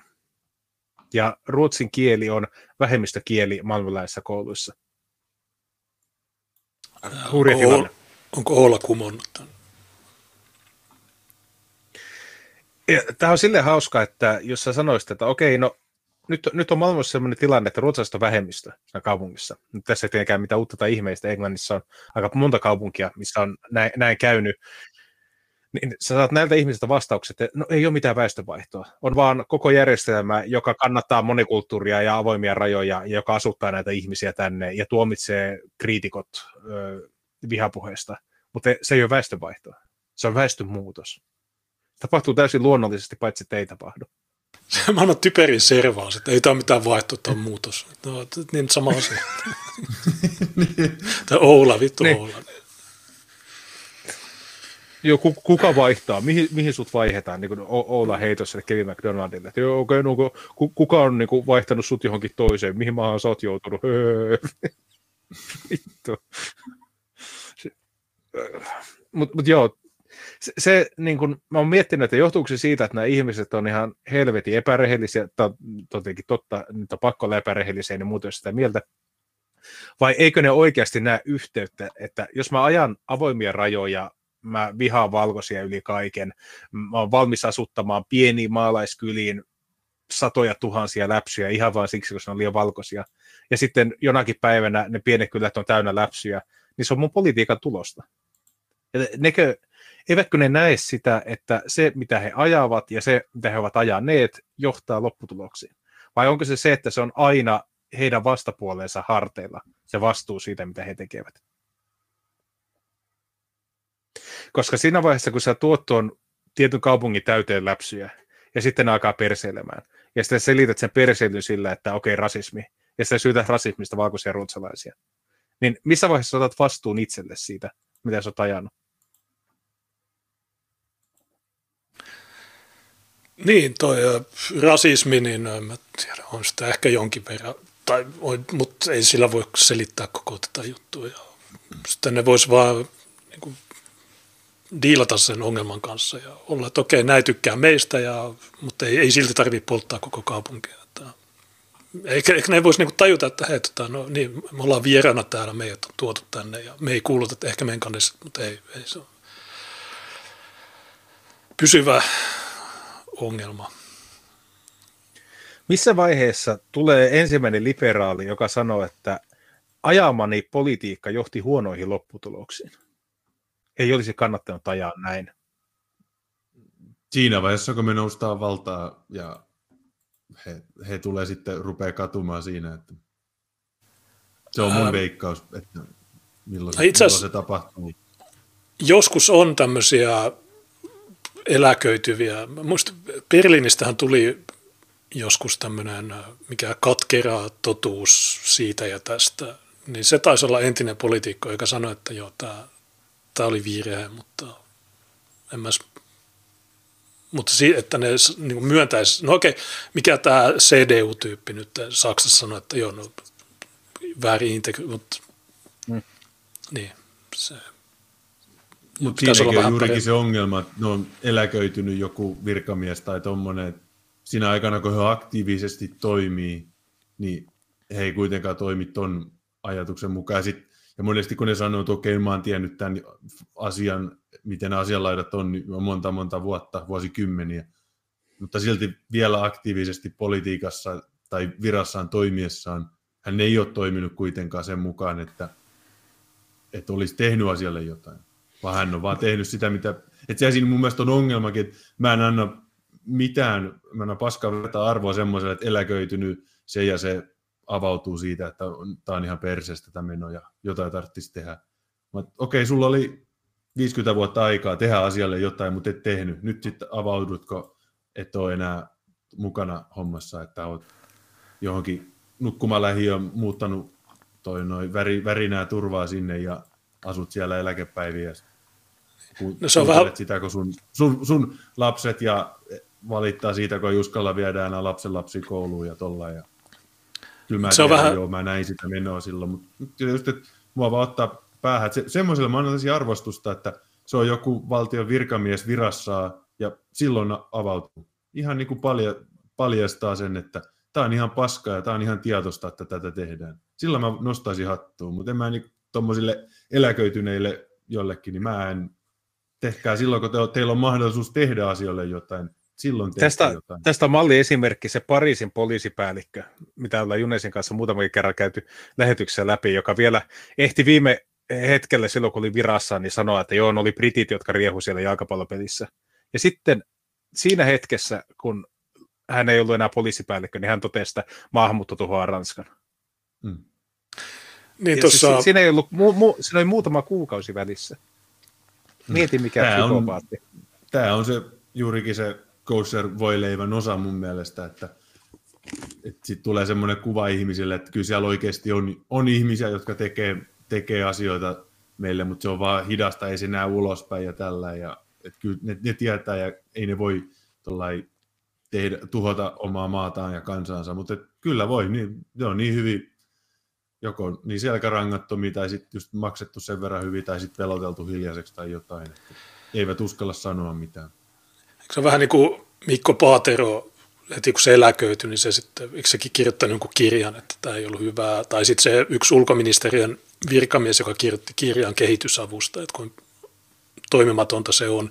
Niin, mutta kuvitellaan, että okei, sä oot vaikka siinä kehitysapu tai jossain poliisi tämmöisessä yksikössä ja sä näet, että on ihan paskaa, niin joko sä oot hiljaa tai sitten sä ehkä kokeilet kysyä muilta, mutta mitä jos ne muut onkin jotain, sä aloitat keskustelun ja sitten ne onkin jotain suvakkeja, tai sitten ne katsoo, että no ei kannattaa vähän odottaa ja sitten kun on oikea hetki, niin sitten avaudutaan, niin tämä on vähän tämä järjestelmä tämmöinen, että se tavallaan sen pitäisi korjautua vaaleilla, jotta ne virkamiehet, jotka olisi järkeviä, niin ne uskaltaisi puhua, jos ne poliitikot olisi tukena siinä. Mutta jos ne tietää, vaikka niille ei sanota mitään, ne tietää, mitä niiden pitää sanoa ja mitä ei pidä sanoa, niin tämä on vähän, ja sitten kun sä näet, että miten se äänestäminen tapahtuu, niin se menee sillain, että sulla on TV:ssä joku idiotti, joka sanoo, että niin ihmiset äänestää sitä ja sitten se homma jatkuu. Mutta niin kauan kuin me ei päästä tästä spiraalista ulos, niin ei tämä varmaan koskaan tule korjautumaan. Paitsi sitten, kun sulla on full HD siviilissota, tai siis sisällissota ja sisällissota. Niin, mutta se, mikä siihen varmasti edesauttaa sitä kehitystä, olisi juurikin se, että juurikin maahanmuuttovirasto, joku virkamies tai joku tommonen, ihan vaan, kun hän on virassaan, niin hän ottaisi todisteita, että varmasti laivasta siellä tulisi potkut siitä, mutta se vaan vaatisi sen rohkeuden, että välittäisi omasta maastaan ja kansastaan niin paljon, että oman niin kuin, hyvinvoinnin kustannuksella tekisi sen. Niin ja hommaisi siihen lakimiehet, että mä sain potkut laittomasti, tai syrjintää mun mielipiteen perusteella ja niin edelleen. Ja joka kerta, kun on joku keissi, mitä nyt tuossa oli se afgaani hoitaja, joka itki Hesarille, ja sitten sen jälkeen tuli joku toinen tyyppi, joku lumeavioliitto Australiassa ja Suomessa, niin Silloin ei koskaan tule sanoa, että jotain tyyppi on kusettaja tai että tämä on paskaa, tässä on nämä paperit. Ne ei koskaan tule sanoa tätä. Tämä ärsyttävä tämä järjestelmä tai tämä keskustelun yksipuolisuus. Että joko sulla on se kosersämpylä, joka on täysin turhaa keskustelua, tai sitten sulla on vaan se yksipuolinen näkemys. Ja siinä suvakit on voitolla, koska media on niiden puolella ja ne, joilla olisi se oikea tieto, ne ei uskalla avata suutaan, koska ne pelkää sen typerän työpaikan takia. Niin, tämä on vähän... Mennään Svaliantin juttuun. 2/3 lapsista ruotsalaisessa kaupungissa Swedish City of Malmön kaupungissa on maahanmuuttajataustaisia ja tutkijat ehdottavat, että ruotsia ei enää käytettäisi kouluissa opiskelun apuna. Eli siis sulla on niin hieno se tilanne, sulla on niin hyvin integroitunut yhteiskunta, että sä tuot koko muun maailman sun kaupunkiin ja sitten sille ruotsin kielelle ei olekaan enää tarvetta, kun kukaan ei puhu sitä. Kas kummaa, mitä tässä näin tapahtuikaan. Tämä on jotenkin hämmästyttävää, että sä tuot täysin erikielisiä ihmisiä tietylle alueelle, ja siinä vaiheessa, kun ruotsalaisten määrä on mitätön, niin mihin sä tarvit enää ruotsin kieltä? Kun sä tuut kaikessa arkisessa kohtaamisessa ihan hyvin toimeen arabialla. Niin, se on tärkeää vähemmistökieli, niin. Että meidän pitää suojella vähemmistöjä. Se on rikkaus. Vähemmistöt on rikkaus. Eikö ainoa ruotsalla? Ainoa ei sitten. Ei ne sitten ole rikkaus. Uuden raportin mukaan 2/3 lapsista 5 ja 19 ikävuoden väliltä on maahanmuuttajataustaisia. Joko he ovat syntyneet ulkopuolella tai he ovat syntyneet Ruotsissa, mutta vähintään toinen heidän vanhemmistaan on jostain toisesta maasta. Ja lähes puolet asukkaista on alle 35-vuotiaita. Suurimmat ryhmät on Irak, Syyria, Tanska, Puola, Bosnia ja sitten sen jälkeen Afganistan, Libanon, Iran. Eli tämmöinen kunnon, miten voisi sanoa, skandinaavinen sekasikio. Ei ole pelkästään niin kuin yhdestä vanhasta siirtomaasta tuotu hirveästi ihmisiä, vaan tämä on ihan tämmöinen niin kuin 10 000 tätä, 10 000 tätä, 10 000 tätä periaatteella. Eli niillä ei ole edes keskenään minkään sortin niin kuin lojaliteettia tai mitään yhteenkuuluvuuden tunnetta. Niin ne suvakithan aina sanoo, että meillä on tässä koulussa 190 kansalaisuutta ja niin edelleen, niin se vaan, mitä ne Puola ja Tanska, niin ne on nyt Malmön koulussa ja ne on puolalaisia ja tanskalaisia. Tästä päivästä eteenpäin meidän opetuskieli on arabia. Miten ne puolat tyypit, ei, tämä ei ole hyvää, tämä on huonoa. Ja miten ne, en mä tiedä, etiopialaiset tai somalit, tai miksi ne ottaisi arabian sinne? Okei, mä ymmärrän Irak ja Syyrian, okei, ne varmaan, mutta miksi se valittaa, miksi siitä tulee se opetuskieli? Joo. Tämän takia luotiin kansallisvaltiot, että ihmisillä olisi omat kielet ja omat ryhmät. Niin, olisi yhteinen, siis ylipäätään jos menee ihan niin kuin perusasioihin, aletaan miettimään niin kuin sanojen merkityksiä ja määritelmiä, niin mikä on koulutuksen tarkoitus tuommoisessa yhteisössä, missä on 190 ihmistä? Tuohan johtaa, tai 190 eri kansallisuutta.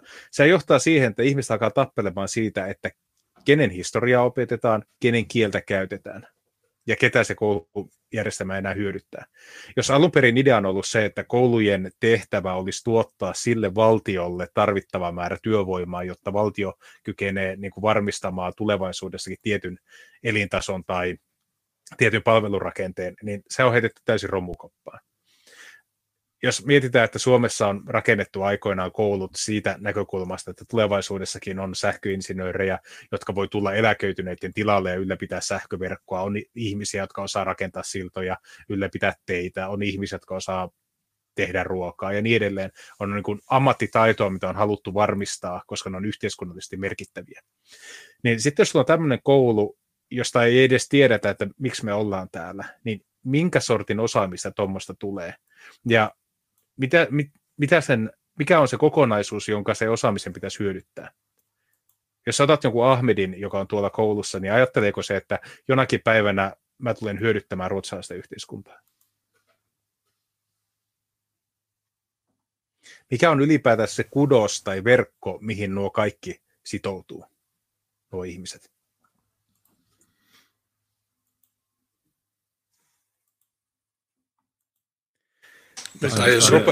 Almut, mitä se sosiaalietuudet tarjoaa, se on se, mikä niinku sitoo heidät millään tavalla tuohon ruottalaiseen järjestelmään. Ja samahan se on Suomessakin, että ei ole mitään muuta. Ja Irakissa ja Syyriassa ne ei käytä edes normaaleja numeroita, niin sitten kun ne on matikan tunti, niin käyttääkö ne niitä vai on ja jos on maatiedon tunti tai historia, mitä siellä opetetaan arabiaksi? Tässä on Robert Duikanin twiitti. Yksi sukupolvi ja kokonainen suurkaupunki on lähes täysin tuhottu tai pyyhitty pois maahanmuutolla. Täysin Oula vastannut? No en sano sitä täysin poikkeavaa. Kyllä tätä on Englannissa ja Saksassa ja Ranskassa harrastettu jo pitkän aikaa. Mutta sinänsä ehkä tuo nopeus on juttu, että 20 vuotta ja tilanne on tuo. En mä tiedä, onko tuommoista niin kuin ihan heti tullut vastaan.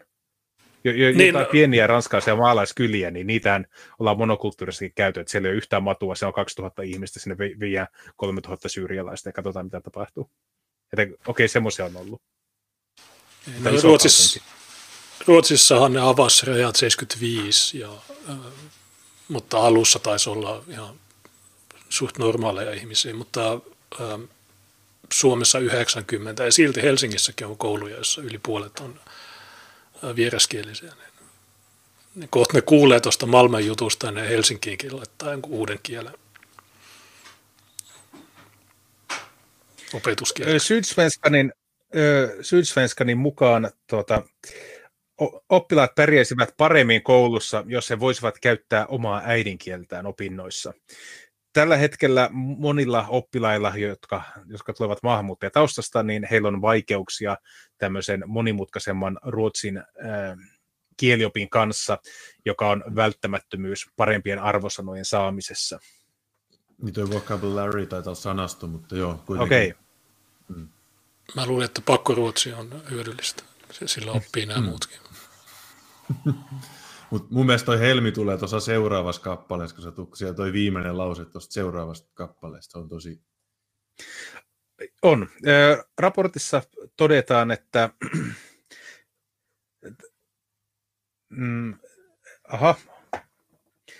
Jotta voitaisiin saada aikaiseksi voimakkaampi ja parempi integraatio, todella äärimmäisen supermonimuotoisessa Malmössä jokaisen etnisen ryhmän, ei ainoastaan maahanmuuttajien, tulee työskennellä yhdessä ja integroitua osaksi laajempaa yhteiskuntaa. Eli se, mitä tällä tarkoitetaan, on se, että valkoisten ruotsalaisten pitää kotoutua uuteen Ruotsiin ja uuteen Malmöön. Tämä on se, mitä sillä ajetaan takaa. Eli se, että ei ole enää niin kuin sellaista valkoista kantaa, mihin kaikkien muiden pitäisi niin kuin ottaa mallia, vaan sitten valkoisten ruotsalaisten pitäisi ottaa oppia siitä vallitsevasta todellisuudesta. Eli en mä tiedä, pitäisikö niitäkin alkaa raiskaamaan ja ampumaan ihmisiä mäkkärissä. No, ja sitten se viimeinen. Seuraava lause mun mielestä kertoo sen ratkaisun, millä tämä hoidetaan. Tarvitaan uusi laki, joka estäisi etnisen datan, etnisen alkuperän tietojen keräämisen tai uskonnollisen taustan keräämisen kansalaisilta.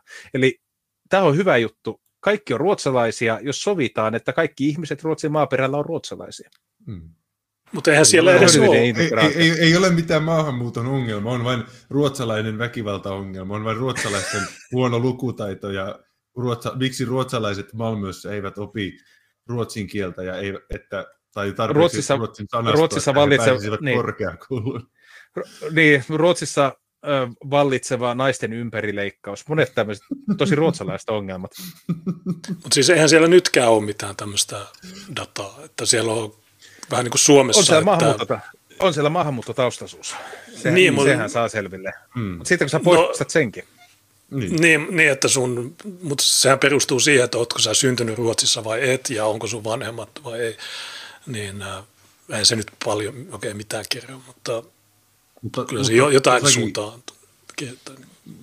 Kun meillä on toi maahanmuuttajataustaisuus, mikä annetaan julkisuuteen, niin onko kerääkö he oikeasti, onko heillä jotain enemmän tietoa, mitä ei vain julkaista yhtään minnekään. Niin on no se. Oli se Helsingin, että ketäs oli sitä aineistoa kerännyt siihen, mikä tutkimus oli se nainen tuossa. Niin, Bernelius. Venla Bernelius sanoi, että joo, meillä on tätä dataa, mutta me ei kerrota, koska tämä on niin, tutkimuskäyttöä. Niin. Niin, tässä on sama ilmiö, että onko Ruotsin jollain maailman viranomaisilla, onko niillä vähän sitten tarkempaa dataa, mutta sitten tulisi ihan laki, että nyt ei tätä dataa edes enää kerätä heidänkään toimesta, en tiedä sitten. Miettikää, kuinka hyvä semmoinen järjestelmä ja kehitys on, että sä ratkaiset sen ongelmat sillä, että sä poistat tiedon. Sä poistat mahdollisuuden keskustella siitä ongelmasta.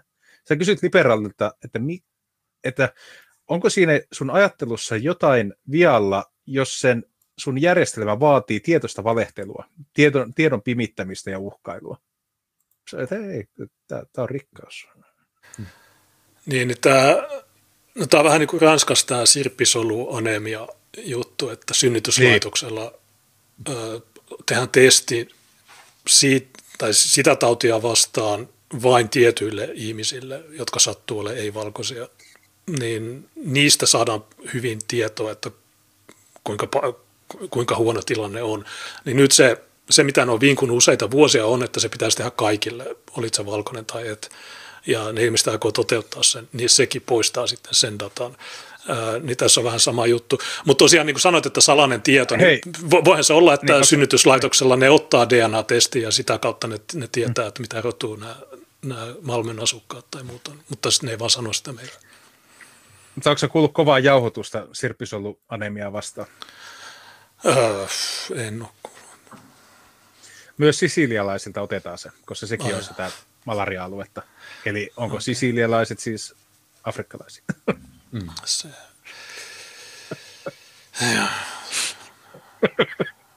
Okei. Richard, joka on assistant professori, avustava professori tai apulaisprofessori Malmön yliopistossa, toteaa, että se, mitä aiemmin pidettiin äärioikeistolaisena väestönvaihtosalaliittona, onkin muuttunut todellisuudeksi. Ruotsalaisista on tullut vähemmistö. Oho. No voi että. Onkohan Oula tullut jauhottamaan tuota Eerikaa? Just meinasin, että Oula varmasti hihkuu innosta, jos Suomeenkin saataisiin toi samanlainen laki, mitä tuossa oli toi ehdotettu, että kaikki nämä tilastot, että ei olisi mitään muuta, niin sitten Oula voi aina tulla siihen sanomaan, että no näytä joku tilasto tai joku lähde tälle, että nämä oli mukaan jotain muuta kuin kantaruottalaisia tai näin. No, Oulalle se ei varmasti riitä, koska meillä on vielä semmoisia natsitilastoja kuin esimerkiksi etunimet, niin niidenkin tilastointi pitää kieltää. Et sä et saa katsoa, että kuinka monta Ahmedia tässä on. Okei. Niin siitä sä voisit sitten, mutta ehkä sekin poistat. Ehkä mikä THX1138 on sun uusi nimi. Niin. Onko se THX? Sitten mun mielestä on myös hämmentävää, että sulla on yliopiston professori, joka toteaa tässä vaiheessa, kun tiedetään, että 2/3 on muita kuin ruotsalaisia noista lapsukaisista, että oli tämmöinen salaliittoteoria, mutta nyt se onkin todellisuutta. Kuinka pihalla sun pitää olla, että sä oot Malmön yliopistossa ja tää tulee sulle uutena tietona?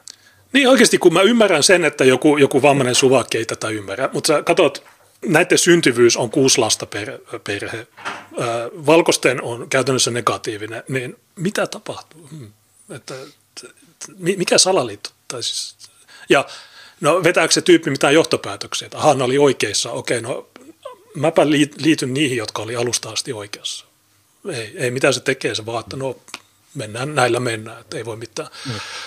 Niin, tämä on vitun rasittavaa, tämmöiset satana idiootit. Mutta ehkä ne on vaan notkunut yliopistossa, ja yliopistot on tämmöisiä aivopesulaitoksia, niin ehkä kun ne on viettänyt siellä niin pitkään. Niin meinasin sitä ehdottaa, että onkohan tässä nyt käynyt sillä lailla, kun näiden mamujen takiahan on helpotettu näitä kaikennäköisiä pääsyvaatimuksia, ja esimerkiksi Ruotsin lukiostahan kaikki valmistui, sieltähän ei mun mielestä hylätä ketään. miettii sitten, sieltä tulee just tätä lukutaidotontakin sakkia, siinä on niin kuin helpotettu näitä vaatimuksia valmistua, mutta sitten samalla myös, kun haluttu tätä monikulttuurisuutta yliopistoihin sun muihin helpotettu pääsyvaatimuksia, niin onko sitten siinä käynyt sellainen lapsus, että se on helpottanut myös kantiksille ja näille muille niin kuin oikeasti edes jossain määrin kyvykkäimmille ihmisille, niin sitten on niin kuin, että hekään ei ole enää panostanut siihen yhtään, siihen opiskeluun, kun päässyt niin helposti sinne yliopistoon, sitten unohtunut se matikka, niin kuin tuommoiselta humanista, tai just tuommoinen joku, mikä professori, mikä sala toi oli? Minkä niminen se proffa muuten on? Erika Righard. Geellä, okay. Righard. Okay. Ne ei niinku testaa edes kantiksiltakaan matikkaa, niin ne niinku unohtaa ja eikä jaksa kiinnostaa. Ja sitten niinku, kun joku esittää tämmöisen simppelin niinku laskutoimituksen, että jos noita syntyy se 6 per toi noi äiti ja ruottalaisia syntyy se 1,2, niin miten siinä käy sitten? Mutta pitää ottaa huomioon, että siis Bernelius, joka käy tämmöistä vastaavaa, mikä se on kaupunkisuunnittelu, mikä se oli se hänen? Se on kaupunkimaantieto. Mikä? Kaupunki? Maantieto tai joku maantiede. Niin. Joku tämmöinen. Niin. Hänellä on kaikki data käytössä ja siis hän huomaa sen, että okei, tietyillä alueilla, missä on paljon matuja, niin siellä on paljon työttömyyttä ja paljon rikollisuutta ja huonot kouluarvosanat. Se johtuu siitä alueesta. Miten me voidaan tehdä, että me saadaan se alue korjattua? Niin sun pitää olla todella älykäs ja kouluttautunut, että sä oot vitun tyhmä. Että se on niin kuin sen tason sokeutta, joka saavutetaan ainoastaan niin kuin kovalla lukeneisuudella.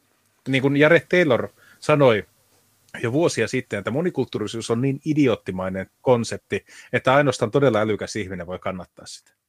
Tulee mieleen se Ylen juttu joskus itsenäisyyspäivän ajoilta, että tässä on tämä kauppakeskus Helsingissä, jossa tytöille vihelletään, kun ne menee nuorisotalolle ja siellä haisee kannabis ja kaikki. Ja sä oot, joo, me tehdään remontti tänne. Okei. Se oli joku irakilainen arkkitehti, joka sitten kysyy, että mitä on mahdollista täällä haisee kannabis, kun vaikka täällä on poliisi vieressä ja vartijoita.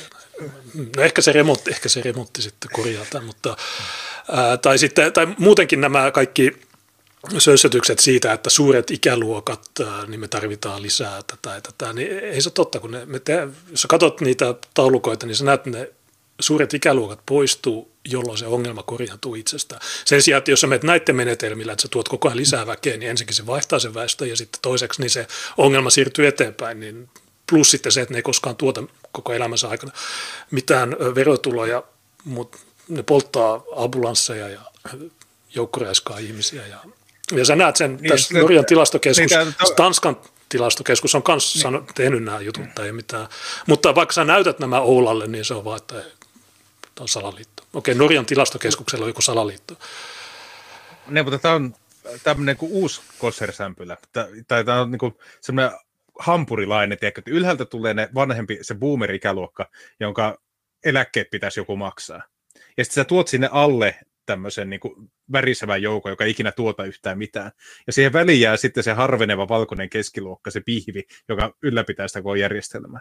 Ja sitä mä vaan mietin, että kun se katoaa siitä välistä, niin miten se yhteiskunta toimii? Että se on pelkästään valkoisia boomereita, jotka vaatii, kun ne elää 150-vuotiaaksi, ne vaatii hirveästi lääkehoitoa ja sitten myös se, että niillä on semmoinen eläkejärjestelmä, että ne ei koskaan maksaneet itse omia eläkkeitään, vaan valtio on aina taannut ne, tai eläkerahastot on aina taannut ne, ja sitten sinne tuodaan alle porukkaa, joka ei ikinä pääse peruskoulua läpi. Niin miten se järjestelmä toimii sitten, kun se lähtee se viimeinen maksaja siitä välistä? Ihan jos ei puhuta pelkästään niin kuin kulttuurillisesta tuhosta ja etnisestä niin kuin holokaustista, mikä tuossa seuraa. Puhutaan pelkästään niin kuin taloudellisesta mallista. Miten se toimii? Niin ja se sun nuori ikäluokka, niin on kaikki jotain tuommoisia tyyppejä, mitä Berliinissä, niin tämä ei hyvältä näytä. Mä en tiedä, miten. Niin toi teoria vaatii toimijaksi sen, että jos maahanmuutolla korjaat huoltosuhdetta, niin se tuotavan väestön huoltosuhde sitten siellä maalla, mihin niitä tuodaan, niin pitää olla kovempi, mitä sen kantaväestön. Niin, itse asiassa. Jos yhä puhtaasti taloudellisesti mietitään, niin toi on se vaatimus, että sä oikeasti pystyt parantamaan tai edes pitämään samana sitä, niin se pitää olla vähintään sama ja siinä parempi. Siinä Norjan tilastokeskuksen jutussa oli eroteltu länsimaalaiset, itä-eurooppalaiset, norjalaiset ja kehitysmaalaiset. Niin länsi-eurooppalaiset tuotti vähän enemmän kuin itse norjalaiset, mut sä näet, ja itä-eurooppalaiset vähän vähemmän, mutta sitten kehitysmaalaiset niin koko ajan nollan alapuolella. Niin sä ymmärrät helposti, että okei, länsimaista Norjaa tulee vain jotain huippuosaajia, jotka on sellaisilla aloilla, joissa tienataan ja sitten ne ei tee mitään rikoksia, vaan ne on ihan normaaleja. Sitten itä-eurooppalaiset, okei, no putkimiehinä niin, tai jotain tämmöisiä, jotka jos, toisaalta putkimiesala on aika tuottava, mutta kuitenkin ne on paljon matalempia. Mutta sä näet, että okei, ne tuottaa, että se länsimaalaisten maahanmuutto Länsi-Euroopasta Norjaan, niin se on edes taloudellisesti hyödyllistä ja se ei hirveästi haittaa kulttuurillisesti. Et joku ranskalainen tulee Norjaan, niin okei, se perustaa jonkun ranskalaisen ravintolan, niin okei, se on kivaa. Mutta ei se, tämä mitä nyt tehdään, niin tämä on ihan mielipuolista tai itsemurhaa. Remix tietää kertoo, pysytään uuden vuoden tunnelmissa. Ranskan sisäministeriö kokee irvailua sen johdosta, että siellä oltiin iloisia, että ainoastaan 700 autoa poltettiin. Joo, sit on laskua 21%, kun viime vuonna oli vähän yli 800. Ja vuonna 2020 ne oli vielä vähemmän, koska oli korona, niin niitä ei kai tilastoitu. Mutta 2019 niitä oli 1300 tai jotain sinne päin. Mä muistan vuosia, kun pelkästään Strasbourgissa, Itä-Ranskassa, niin pelkästään siinä kaupungissa poltettiin käytännössä 1000 autoa. Jostain syystä sieltä se perinne on sitten levinnyt koko Ranskaan. Mutta se sisäministeri sanoa, että joo, että ei ole mitään merkittävää tapahtunut uuden vuoden yönä. Että 600, se oli julkaissut jonkun virallisen tai ilmoituksen, että joo, no tämä oli hyvä. Että, ja me ollaan nostettu pidätysten määrää, että autojen poltto on laskenut, mutta me ollaan pidätetty 490, eli me ollaan tosi tehokkaita nykyään. Mutta mä oon ihan varma, mulla ei lähdettä, mutta mä oon ihan varma, että ne on laskenut vain ennen keskiyötä palaneet autot, koska nyt tässä jälkeenpäin on tullut, eilen tuli tieto jostain kaupungista, että ne oli polttanut päiväkodin. Sitten oli toinen kaupunki, jossa oli tämmöisiä autoliikkeitä, jossa oli vielä uuden vuoden jälkeenkin palannut autoja ja niin edelleen. Mutta mä luulen, että keskiyöllä ne lopettaa sen laskemisen. Ja ainoa, se mistä saisi datan, olisi vakuutusyhtiöt. Niiltä kysyisi nämä. Niin. Tässä uutisjutussa on hyvä huomio, että tuolla Twitter-käyttäjät olivat kommentoineet tämän Darmanin päivitykseen, että se on kumma homma, että kun poliiseja on 90 000 kappaletta, se on aika massiivinen määrä poliiseja, niin siitä huolimatta, vaikka poliisilla on laajemmat vallankäyttöoikeudet, niillä on automaattiaseita, niitä on nyt enemmän kuin aiemmin, niin siitä huolimatta palaa tuommoinen määrä autoja. Että niin kuin, kuinka paljon niitä poliiseja pitää olla, että niitä ei poltettaisi. Niin se on sitten 500 000. Tässä on niin kuin sotilasmiehitys. Siellä ammutaan heti, jos niin meinaat sytyttää auton. Niin, mutta ja mitä niille tehdään? Ei mitään. Ne vapautetaan saman tien. Ja ei ne laske edes kaikkia poltettuja autoja. Ei ne todellakaan ota kaikkia kiinni. Ja nekin, jotka otetaan kiinni, niin ne todennäköisesti aamulla vapautetaan. Niin, eikä ne koskaan tule saamaan mitään. Niin, no.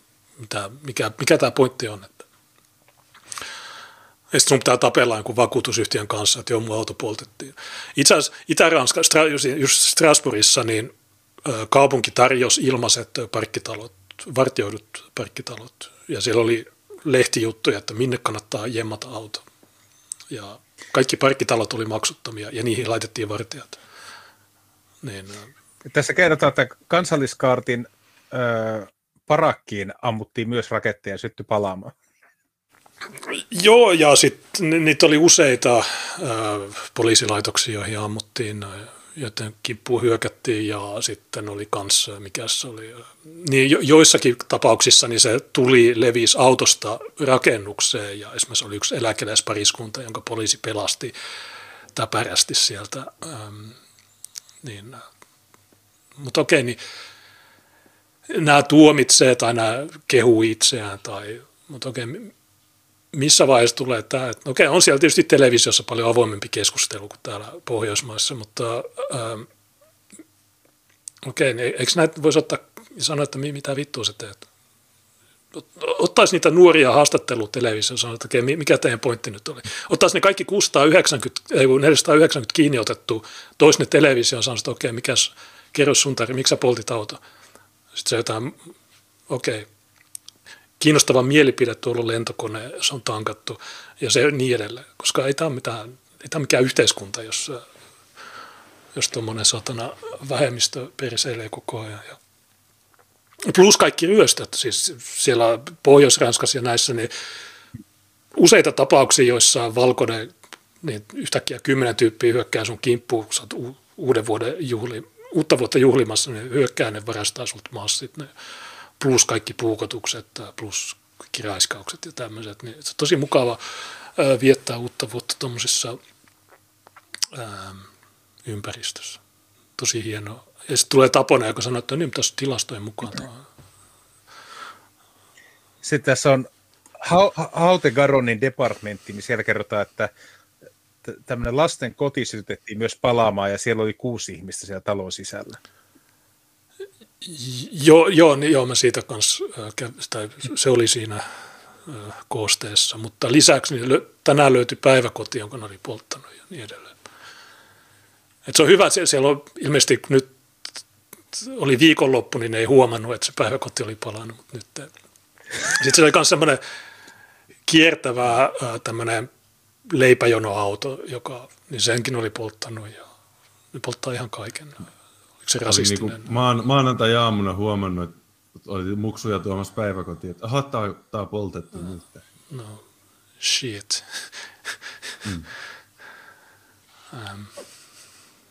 Niin, joo, mutta joku päivä me korjataan tämä.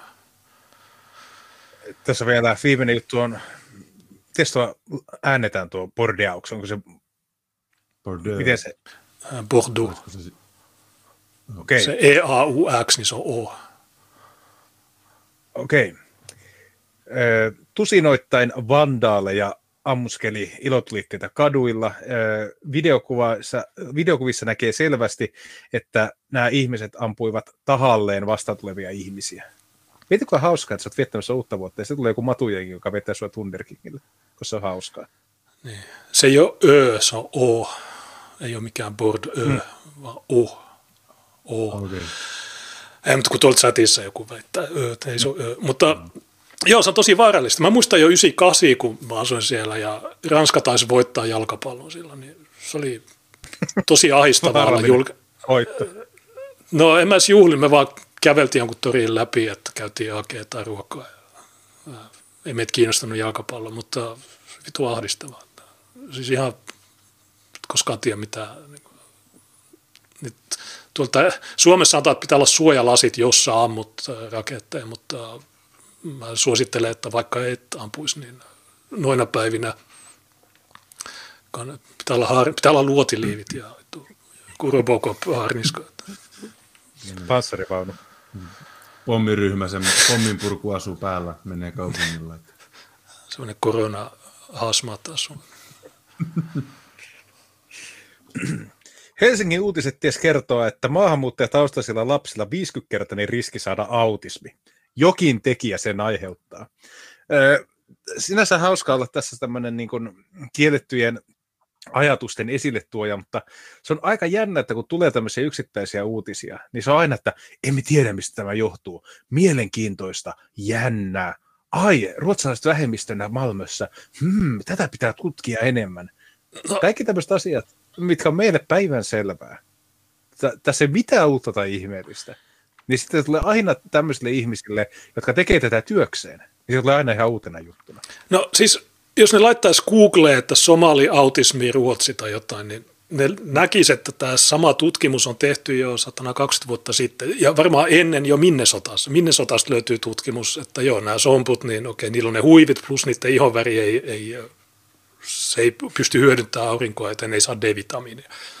Me tiedetään tämä, case closed, ei sillä mitään. Mä oon sitä niin kuin, katsonut jotain verkkosivua, missä käytiin läpi niin kuin Minnesotan autismin kirjoon kuuluvia lapsia, niin jos ihan väärässä olen, niin se oli joka kolmas lapsi oli somalitaustainen. Se oli ihan jäätävä yliedustus. Niin no, onko kyseessä autismi vai onko se niin kuin ihan normaali tyyppi, joka vaan näyttää, tai niin kuin... Mutta joo, mitä 50-kertainen... Niin, tämä niinku älykkyysosa, tai niinku psykometriatutkimukset, se älykkyysosa määrä, että kuitenkin siinä on se keskiverto valkoisella ja somalilla se kaksi keskipoikkeamaa niinku eroa siinä keskimääräisessä älykkyysosamäärässä, että miten, kun miettii, että autismidiagnosointikin, niin kuinka hyvin se sitten toimii tuommoiseen väestöön, että ihan siitäkin lähtökohdista. Mutta kato, se johtuu ympäristöstä ja nyt se onkin tämä leveysaste on rasismia. Tämä leveysaste, niin se ei anna tarpeeksi tätä. Mutta se ei johdu niiden ihonväristä, se johtuu siitä leveysasteesta, se johtuu kaikesta muusta. Mutta eikö tämän pitäisi, niin kun ne aina sanoo meille, että niin, nämä älykkyysosamäärät on väärin mitattuja, ja jos ne tuodaan tähän, kun siellä niillä ei ruokaa, ja sitten, no täällä on vielä pahempia oikeasti. Oikeasti ne on paljon siis ei ne ammu raketteja ihmisten päälle siellä kehitysmaissa. Ehkä välillä ne tekee joku etnisen konflikti tai jotain, mutta ei ne siellä tulee Turkin poliisia.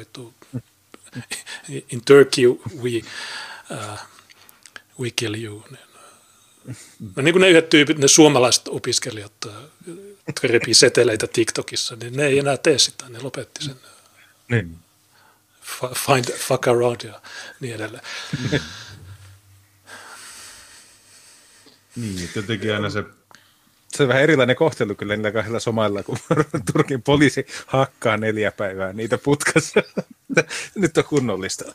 Miksei meitä hakattiin 3 yötä ja 2 päivää. Ei riittävästi. Meidän Erasmus... Ne oli jotain 140-50-vuotiaita, mitä Erasmus-tutkijoita tai siis opiskelijoita, mutta ne onko siinä jutussa enemmän, tai onko siinä mitään muuta kuin, että onpa outoa? Että... Uuden lastensairaalan autismiyksikön vaikeasti autistista potilaista suuri osa on mamuja.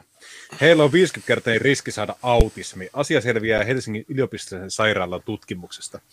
Ja jos puhutaan vaikeasta autismista, niin se on siis...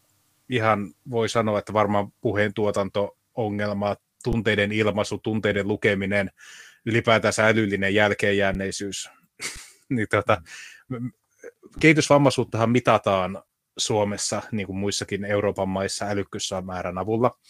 Eli silloin, kun mä en muista, onko se 70, kun se on meillä raja, että 70 alapuolelle, niin sitten se on niin kuin lievä kehitysvamma, vai onko se 75. Ja sitten se, jos se meni alle 60, niin se oli keskivaikea, ja jos se oli alle 40, niin se oli vaikea kehitysvamma. Ja sitten jos mietit, että nämä on kuitenkin tyyppejä, että keskimäärä on ehkä jotain 65 ja 75 välissä, niin siellä on aika moni semmoinen, joka menee sinne spektrin puolelle, ihan vaan, kun ei ole ehkä niin teräviä. Mutta kun me ollaan kuitenkin hyvinvointivaltiossa ja meidän terveydenhuolto on tosi hyvässä kunnossa, niin ei tämä haittaa. Mä näin muuten otsikon, että suomalaisia sydänpotilaita lähetetään ulkomaille. Niin tämä on hyvä.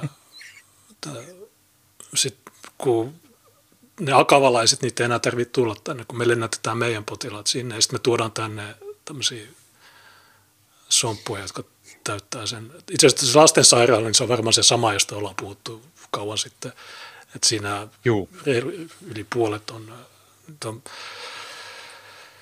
Mutta hyvä terveydenhuolto, niin tämä on, jos sä itse yrität päästä jonnekin, niin joo, me voidaan lähettää sitä ulkomaille, ja sun pitää itse maksaa se. Okay.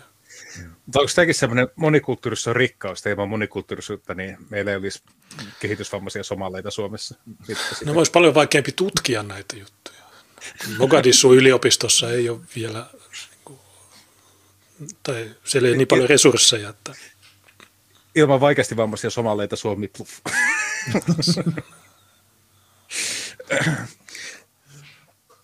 Tutkimuksen mukaan geneettiset tekijät eivät selitä ilmiötä. Alkuraskauden D-vitamiinipuutokset, D-puutoksen mahdollista vaikutusta ilmiö on syytä tutkia. Maahanmuuttajanaisia on tärkeää tukea äitiyshuollossa. Okei. Ei geneettistä.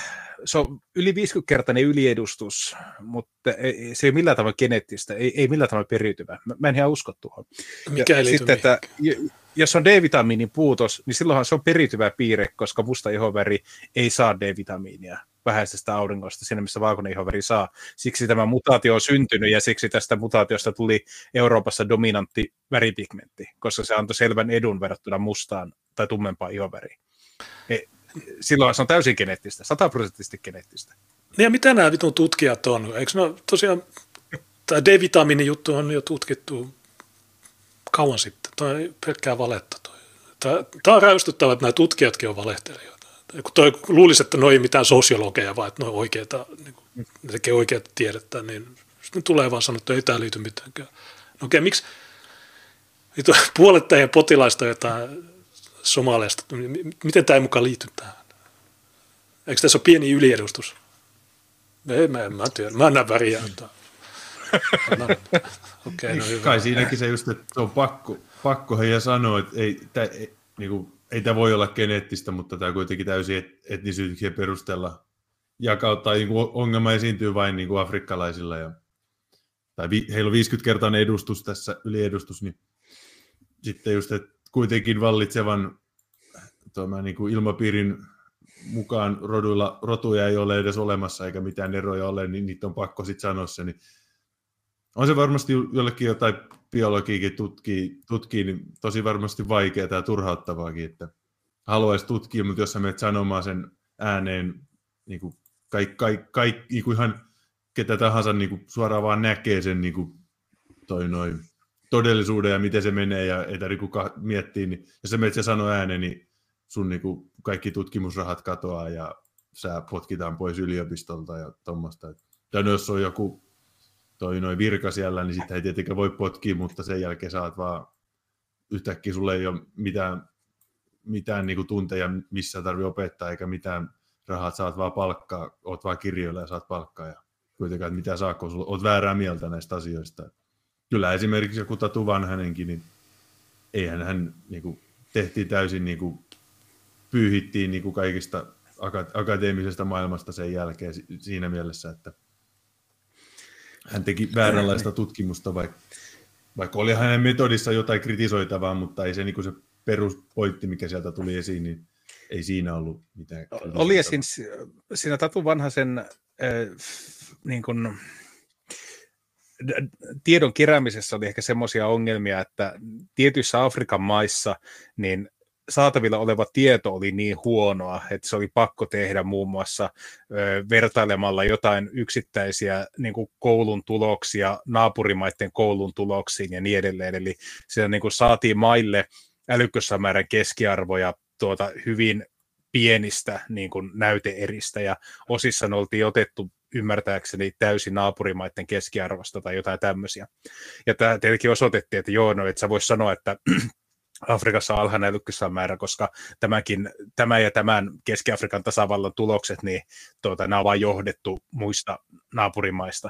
Niin tämä on tietenkin siinä mielessä, se on ihan totta, että se ei välttämättä, se ei perustu tutkittuun tietoon, samalla tavalla tutkittuun tietoon, mitä saadaan esimerkiksi Yhdysvalloista tai Euroopasta, mutta eihän se tarkoita sitä, että se teoria ei pidä paikkaansa, että niitä eroja on, vaan se, että ne on niin takapajuisia kivikautisia yhteiskuntia, että sieltä ei edes saada samoilla standardeilla tietoa ulos, mitä meiltä saadaan. Ja sitten jos joku sanoo, että okei, no Keski-Afrikan tasavallasta on vain esimerkki, että sieltä ei esimerkiksi saada tuloksia, niin kuka liberaali on sitä mieltä, että siellä on varmaan älykkössamäärä 120? Yhdessäkään naapurimaassa ei ole, mutta siellä on pakko olla. Just siellä niissä maissa, mistä puuttuu ne tarvittavat tulokset, niin niissä on pakko olla tosi korkea se. Keski-Afrikan tasavallasta ei saada tuloksia, koska ensimmäinen tutkimusryhmä, kun lähetettiin, ne syötiin ja seuraavat ei uskalla mennä enää, kun tuommoinen kuitenkin syy siinä. Tällä viikolla on viides vallankumous menossa. Mutta joo, itse asiassa Keski-Afrikan tasavallasta, niin siellä on se tämänhetkinen johtaja, niin sehän on sanonut ranskalaisia, että okei, nyt riittää. En ole tuonut sinne Wagner-tyyppejä, jotka hoitaa nyt sen maan turvallisuuden. Ja se on näköjään toiminut. Niin se on aika... Kannattaa katsoa se eilinen Strike and Mike, ne puhuu tuosta. Mutta niin, tämä, mitä mun piti sanoa, no toi Tatu Vanhaisesta nillittäminen, se on vähän sama kuin Edward Duttonista, että kun mitä se tutki tätä flyn efektiä, että myös länsimaissa AO-laskussa, niin se oli ottanut saanut armeijalta tämmöisen AO-datan, ja se oli itse koonnut sen taulukon tai jotain, niin sitten sitä Oulun yliopisto itkee, että se on plagioitu, ja kaikki nuo Twitter-suvakit ja tiedeyhteisö ja Oula ja kaikki nämä hylkää sen kaikki johtopäätökset vain sen takia, että se on plagioitu, koska se taulukko, niin siinä ei merkattu jotain, mitä olisi pitänyt mukaan merkata, että jotain armeijalta saatu dataa. Niin, mutta me tiedät, kaikki normaalit tietää. Suurin autismin riski on tutkimuksen mukaan Lähi-idästä ja Afrikasta Suomeen muuttaneiden äitien Suomessa syntyneillä lapsilla. Heidän riskinsä saada vaikea autismikirjon häiriö on tutkimuksen mukaan 50-kertainen verrattuna suomalaisten äitien lapsiin. Riski oli kohonnut kaikilla maahanmuuttajaryhmillä lukuun ottamatta pohjoismaista tulleilla. Eli kas kummaa, mitä valkoisempi olet, niin sulla ei ole mitään ongelmia, koska Ruotsin, Suomen ja Norjan välillä nyt ei ole hirveitä eroja. Sä tuut jostain muualta, niin kas kummaa niitä ongelmia on, koska on olemassa semmoinen asia kuin evoluutio. Mä en tiedä, että joskus aiemmin vitsaantiin siitä, että kristityt eivät usko evoluutioon, mutta musta tuntuu, että nykyaikana se on liberaalit, jotka ovat hylänneet sen täysin. Ylipäätään se, että miksi itä-aasialaiset, eurooppalaiset, afrikkalaiset näyttää erilaisilta keskenään, niin nämä ei uskalla antaa siihen vastausta, vaikka ne tietää varmasti sen, että mistä ne erot johtuu. Niin, no en mä tiedä kuinka paljon dataa sitten niistä lähtömaista on, mutta voisin kuvitella, että ehkä sielläkin on paljon tätä, että ei se pelkästään siitä D-vitamiinista ja auringosta, vaan että sielläkin saattaa olla tätä, mutta ehkä siellä jos ne huomaa, että okei, tämä tyyppi on normaali, niin siellä tapahtuu joku jälkiabortti, joka sitten vaan niin kaikessa hiljaisuudessa, että okei, tämä oli. Mitä siellä tapahtuu? Se katosi jonnekin. Voi olla, mä en nyt, mulla ei lähdetä, mutta... Seuraava kappale kertoo kanssa aika paljon. Jokin tekijä aiheuttaa muualta tänne Pohjolaan muuttaneilla lapsilla autismiriskiä. Kyseessä on sekä inhimillisesti että kansanterveydellisesti merkittävä asia, joka edellyttää lisätutkimusta. Vaikeasti autistisen ja kehitysviiveisen lapsen vanhemmuus on haastavaa etenkin vieraassa kieli- ja kulttuuriympäristössä. Perheet tarvitsevat tukea, sanoo tiedotteessa tutkija lastenneurologian erikoislääkäri Mirjam Jolma. Niin tämä on varmaan se yksi selittävä syy on se, että jos sä synnyt Suomessa, niin sä käyt melkoisen proseduurin läpi. Käydään neuvolassa, käydään niin kuin eri terveysalan ammattilaisia läpi, käydään, kun ollaan menossa kouluun, niin selvitetään niin kuin oppilaan kyky osallistua koulutukseen. Niin jos sä olet tämmöinen perusläpsy värisevä, sulla on vähän niin kuin, sä et ole ihan hirveän terävä, niin sä jäät silloin nopeammin kiinni siitä, että sä et vastaa suomalaisen opiskelijan älyllistä kompetenssia tai suomalaisen lapsen älyllistä kompetenssia. Se, että sä oot Ahmed, joka syntyy Ahmedilaan jonnekin Suomen ulkopuolelle, niin se et eroa mitenkään muista. Ne on kaikkia samanlaisia. Ei niistä kukaan hirveän terävä.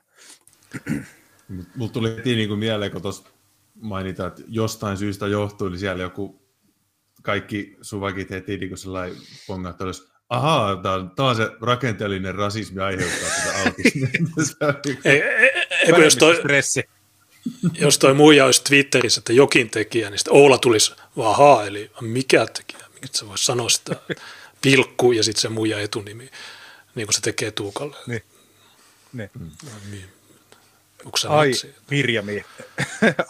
Mirjami, mikähän mahtaisi olla se jokin tekijä, Mirjami, miksi et vastaa Mirjami? Kyllä. Se voi olla se D-vitamiini, se voi olla se, että nämä on serkusavioliiton tuotoksia, se voi olla se, että ensimmäistä kertaa niin kun elämässä värillinen ihminen menee terveydenhoidon puolelle ja siellä huomataan, että tämä on muuten ihan vitun tyhmä tämä lapsi. Niin. Monia syitä, mutta se, että tuo oli 50-kertainen, sanotaan, että se ei liity mitenkään genetiikka, niin se on paskapuhetta. Mihin muuhun se sitten liittyy? Jos Pohjoismaista tulevat lapset, niin niissä ei ole eroa, mutta sitten kun sä otat tuolta Ählämilästä niitä, niin niissä on sitä eroa. Niin miten se ei liity perinnöllisyyteen? Miten sä voit lääketieteen edustajana sanoa, että se ei liity perinnöllisyyteen? Kuinka niin kuin epärehellinen sä voit ihmisenä olla? No mun mielestä tämä ei ole mitään ydinfysiikkaa, tämä on genetiikkaa, mutta mä en ole neurokirurgi niin kuin tämä muija tässä, niin mä en voi ottaa kantaa. Mutta niin, ehkä Oula tietää. Tutkimuksessa kerättiin vuosina 2019-2020 vuoden ajalta kaikkiaan 455 autismi- ja kehityshäiriöpäiväkeskuksessa käyneiden 3-6-vuotiaiden potilaiden tiedot. Potilaiden vanhemmat ovat kotoisin 75 eri maasta. No okei, tämä on se rikkaus. Mitä ne maat edes? Mitä hyöttää siis?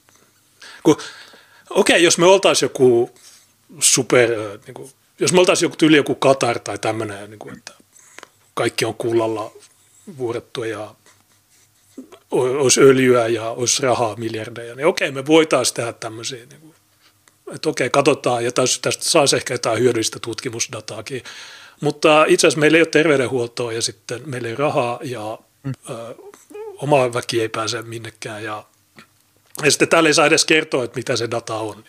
Tämä on täysin turhaa paskaa. Tämä pitäisi kieltää. Helsingin Sanomat on tehnyt vähän laajemman jutun tuosta. Tämä on mielenkiintoinen. Siellä mainitaan eräs asia. Ihonväri. Mennään siihen. Ihonväri syrjii somaleita tai aurinko syrjii. Tutkijat toteavat, että perheet tarvitsevat raskausaikana lisää tukea. Ilmiön syy vaatii lisää tutkimusta, mutta eniten epäillään D-vitamiinin puutosta alkuraskauden aikana. Aiemmissa tutkimuksissa tiedetään jo, että se on yhteydessä autismikirjon häiriöön. No niin, sieltä tuli jo ensimmäinen myönnytys, että se voi liittyä siihen. D-vitamiinin puutos on... Niin.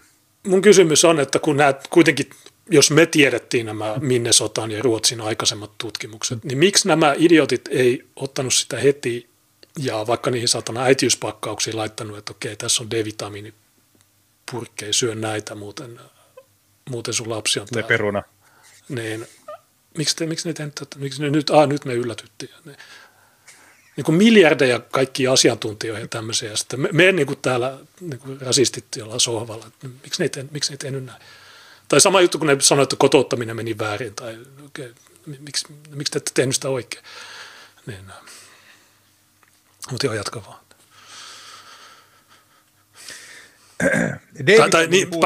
Ensimmäinen kysymys, että miksi te toitte tämän porukan, kun te kuitenkin tiesitte tämän. Niin, mutta joo, sori. D-vitamiinipuutos on yleistä maahanmuuttajanaisilla. Tieto suomalaista suosituksista syödä vitamiinilisää ei välttämättä tavoita kaikkia. Emme syö mitään vitamiinilisää. Tumma ihonväri tai peittävä pukeutuminen vähentävät auringonvalon vaikutusta D-vitamiinin syntymiseen iholla, eikä kaikkiin kulttuureihin kuulu suomalaisten D-vitaminoitujen maitotuotteiden käyttö. Niin, tumma ihonväri ja peittävä pukeutuminen mainittu. Joo, mutta tämä, me ollaan monokulttuurissakin sanottu tämä, me ollaan 5 vuotta sitten ainakin. Ja tosiaan nämä tutkimukset ei ole mitään tuoreita. Tieto ei ole tavoittanut. No, te olette kuitenkin kohdannut nämä synnyttäjät. Teillä on tulkkeja, teillä on kaikkea tämmöistä. Käytätte miljardeja tähän paskaan. Ei tullut mieleen, että no mitä olisi. Tämä on tahallista, tämä on pakko olla tahallista. Nämä tekee sen tahallaan, koska ne haluaa, että tämä maa täytetään paitsi värillisillä, mutta niiden värillisten pitää olla mahdollisimman retardeja. Ei mitään muuta kuin tietoista on paskaa. Mutta mietipä, kun ne on tottunut semmoiseen niin kuin suomalaiseen äitiin, että hei, sulla on vaikka alhaiset jotkut arvot, sun pitäisi syödä ehkä tätä. Ja se äiti sanoo, että okei, mä syön, kiitos tiedosta. Sitten sulla on tämmöinen haasteellinen tapaus, ja sanot sille, että hei, sun pitää syödä tätä, niin se katsoo sua niin kuin peura-ajovaloissa. Ei, sun pitää syödä tätä, se katsoo sua niin kuin peura-ajovaloissa, ja sitten se lähtee pois sieltä. Nämä on niin kuin haamuja. Nämä ei ole ihmisiä, jotka tekee rationaalisia ratkaisuja, ja jotka arvioi uutta tietoa ja peilaa sitä vanhan tietämyksen kanssa. Nämä on semmoiset, jotka reagoivat ääneen valoon. Varmaankin osaa näistä. Ne ei ole ihan meikäläisiä. Joo, noita neuvolajuttujahan on ollut kauan sitten jo, että mitä Lieksassa tai jossain, että tässä neuvolassa enemmistö on sitä ja tätä ja sitten niiden kanssa on haasteita, mutta me osataan elekielellä hoitaa tai jotain. Mm. Mutta ehkä tämän homman olisi voinut paremmin hoitaa, en mä tiedä. Jos on kerran niin tärkeä projekti kuin monikulttuurisuus, niin ehkä tämän olisi voinut hoitaa järkevästi, mutta miksi? Tämä selitys ei siis vielä ole varmistettu, mutta se on yksi mahdollisuus. Okei, D-vitamiinipuutos on mahdollisuus. Mutta nyt herää se kysymys, jos tumma ihonväri vaikuttaa D-vitamiinin muodostumiseen ihon pinnalla, niin miten se ei ole perinnöllinen piirre? Se on vähän niin kuin Applen kello. Miten luulee, että ihmisen ihonväri niin kuin muodostuu? Jos kaksi mustaa saa mustan lapsen, niin onko se sattuma? No joo, mutta 1 miljoonasta niin voi olla, että se on albiinojakin. Se on totta. Joitain selityksiä on suljettu. Niistähän tehdään sitten taikakaluja niistä albiinoista. Jep. Joitain selityksiä on suljettu pois tässä tutkimuksessa. Suomalaisten vanhempien lapsista tehdään lähetteitä autismitutkimuksiin herkemmin, eli ero ei siis johdu siitä, keitä tutkitaan. Myöskään suomen kielen taitoon tai kulttuuritekijöihin liittyvät tekijät eivät selitä ilmiötä. Eli suomalaiset lähetetään herkemmin tutkimuksiin, mutta siitä huolimatta niillä on vähemmän autismia kuin näillä. Rakenteellinen rasismi servattu. Ilmoituskynnys myös. Jep. Suomen kielen taito- ja kulttuuritekijöihin liittyvät tekijät eivät selitä ilmiötä. Okei, jos sulla on 3-vuotias autistinen lapsi, niin se ei välttämättä vielä ehkä niistä kulttuurihommista hirveästi tiedä. Se tuskin on tässä se selittävä tekijä. Tässä niin tulee, kun on niin käyty näitä kaikki syitä läpi, ja silti sanotaan, että niin perimä ei ole syy tähän. Ja on niin eliminoitu osat kulttuuria, kieli ja noi kaikki, ja rakenteellinen rasismikin tuolla, että suomalaisia lähetetään enemmän sinne, mutta todetaan vähemmän, tai herkemmin lähetetään suomalaisia. Okei, mikä se sitten on? No, D-vitamiini on mahdollinen, mutta sitten just... Että... No, sosioekonominen asema, asuntopolitiikka, niin. Leveysaste. Kaamoitus. Niin. Leveysaste. Apeat autistit. Maahanmuuttajataustaisilla äideillä oli tosin enemmän myös raskausdiabeetteesta. Heidän synnytyksiinsä on liittynyt tavanomaista enemmän imukuppia tai sektiota vaatineita komplikaatioita. Tutkijat katsovat kuitenkin, että D-vitamiinin saantia kannattaisi selvittää. Riittävä D-vitamiinin saanti olisi tärkeää tarkistaa jo alkuraskaudessa, Jolma sanoo. Okei, tämähän ei ole mikään uusi juttu, että näillä etnisesti rikastuttavilla ihmisillä on hirveän määrä kaikennäköisiä tauteja ja vammoja ja häiriöitä. Silloin kun Englannissa tehtiin tilastointia siitä, että ketkä täyttävät niin kun sisäsittoisuuteen erikoistuneet klinikat, niin nämä oli pelkästään pakistanilaisia täynnä. Niin, tämä on jälleen kerran sellainen ihan hyvä niin kun argumentti silloin, kun joku sanoo, että suomalaiset on sisäsittoisia, niin sä tuot tänne ihmisiä, jotka on jokaisella mittarilla sairaampia, mitä me ollaan. Ja sä ajattelet, että suomalaiset, kun sekoitetaan näihin sairaisiin ihmisiin, se lopputulos on parempi. Mihin se perustuu? Mihin se olettamus perustuu, että sotkeminen itsessään poistaisi ongelmia?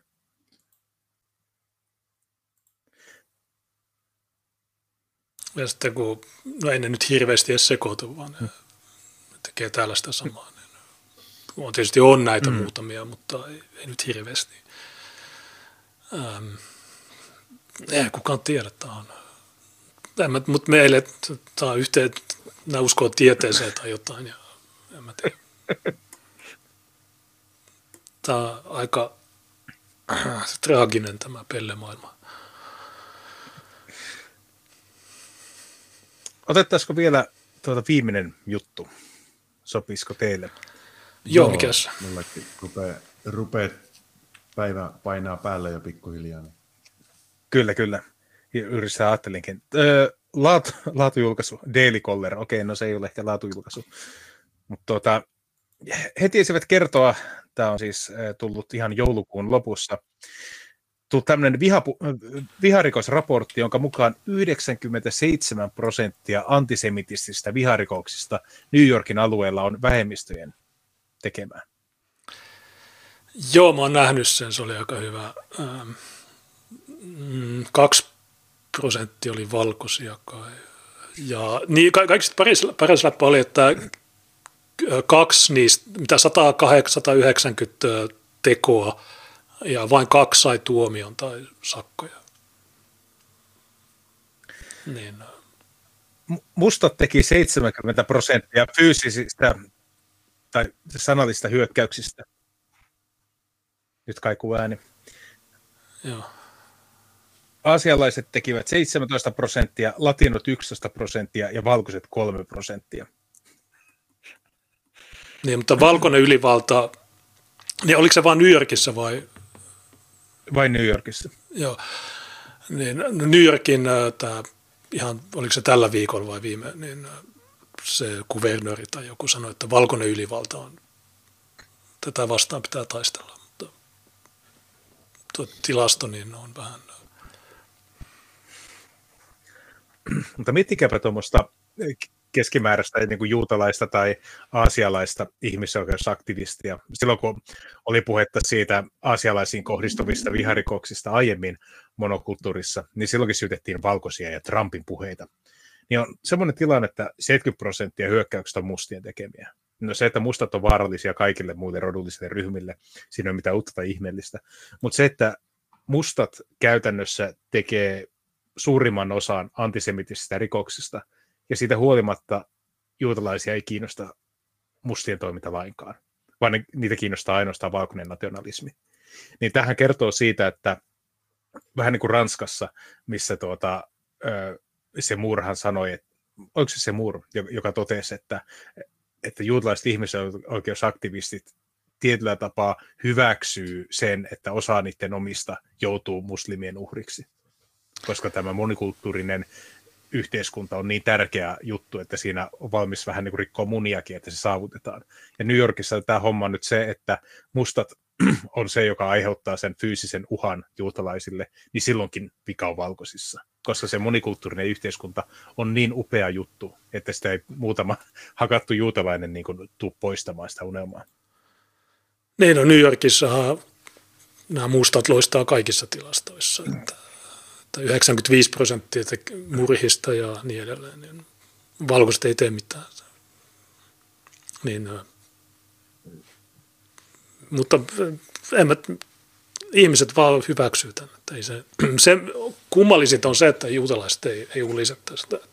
Mutta ehkä niillä on sanottu, että okei, no joo, me ei tuomita näitä mustia, koska me ei voida tuomita, mutta ehkä ne saa jotain rahallista korvausta jollekin pimeälle tilille. Ja että, mitä tuossa Tukka aikaisempi sanoi, että mitä 180 tuommoista tapahtumaa, mutta sitten 2 vai 3, kun tuli edes minkäännäköinen tuomio, niin se just, että mitä nämä edes on, nämä ollut, nämä niin antisemitistiset niin tapahtumat, että niin, siellä myös se, että koska todella herkästihän noi, niin kuin esimerkiksi ADL sun muut listaa näitä, just että ne saa sitä dataa sinne, että hei kattokaa, että nyt on juutalaisvastaisuus on kasvamassa.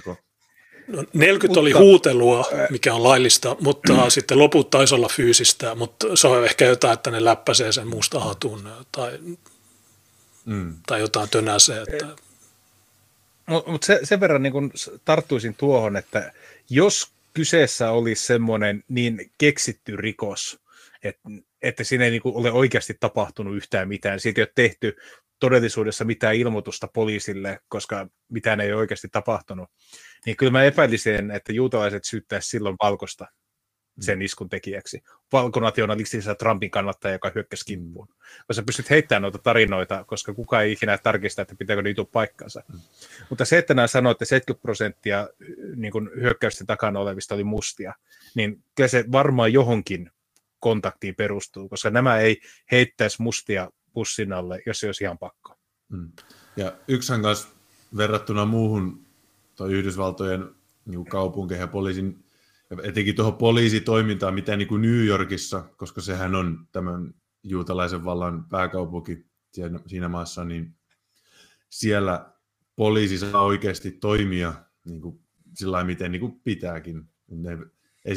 Esimerkiksi tämmöisiä Black Lives Matter ja sun muuta ei missään vaiheessa ole niin kuin New Yorkissa, etenkään siellä Manhattanilla ja siellä, niin sehän ei ole missään vaiheessa. Jos semmoinen protesti edes lähtee käyntiin, niin siellä on oikeasti poliisilla lupa vetää niin kuin kaikki kaverit tonttiin vaan ja sen jälkeen pistetään auton perään ja viedään laitokselle pois. Että ei ne varmasti mitään tuomioita saa, mutta nehän niin kuin, ja monet muutkin tuommoiset mielenosoitukset, niin nehän heti tukahdutetaan jossain New Yorkissa. Että harvoja niitä paikkoja, missä poliisi saa käyttää kovia otteita. Totta. Tärkeä huomio tuo. Eli sen takia niin kuin juutalaiset ei varmasti ole New Yorkissa siitä huolissaan, koska he tietää, että jos se oikeasti rupeaa riistäytymään, tai niin kuin näyttää siltä, että se riistäytyy käsissä, niin siellä Israelissa koulutettu New Yorkin poliisivoimat, niin ne sitten pistää niin kuin stopin sille hommalle saman tien. Että. Kuten Junes sanoi, niin tässä tosiaankin todetaan, että se mikä on hälyttävää on hyvin pieni määrä kiinniottoja ja pidätyksiä. Ainoastaan 2 kriminaalille annettiin vankeusrangaistusta ja alle 10 sai mitään tuomiota. Ja suurimmassa osassa tapauksista hyökkäykset juutalaisia vastaan tehtiin juutalaisten omissa lähiöissä.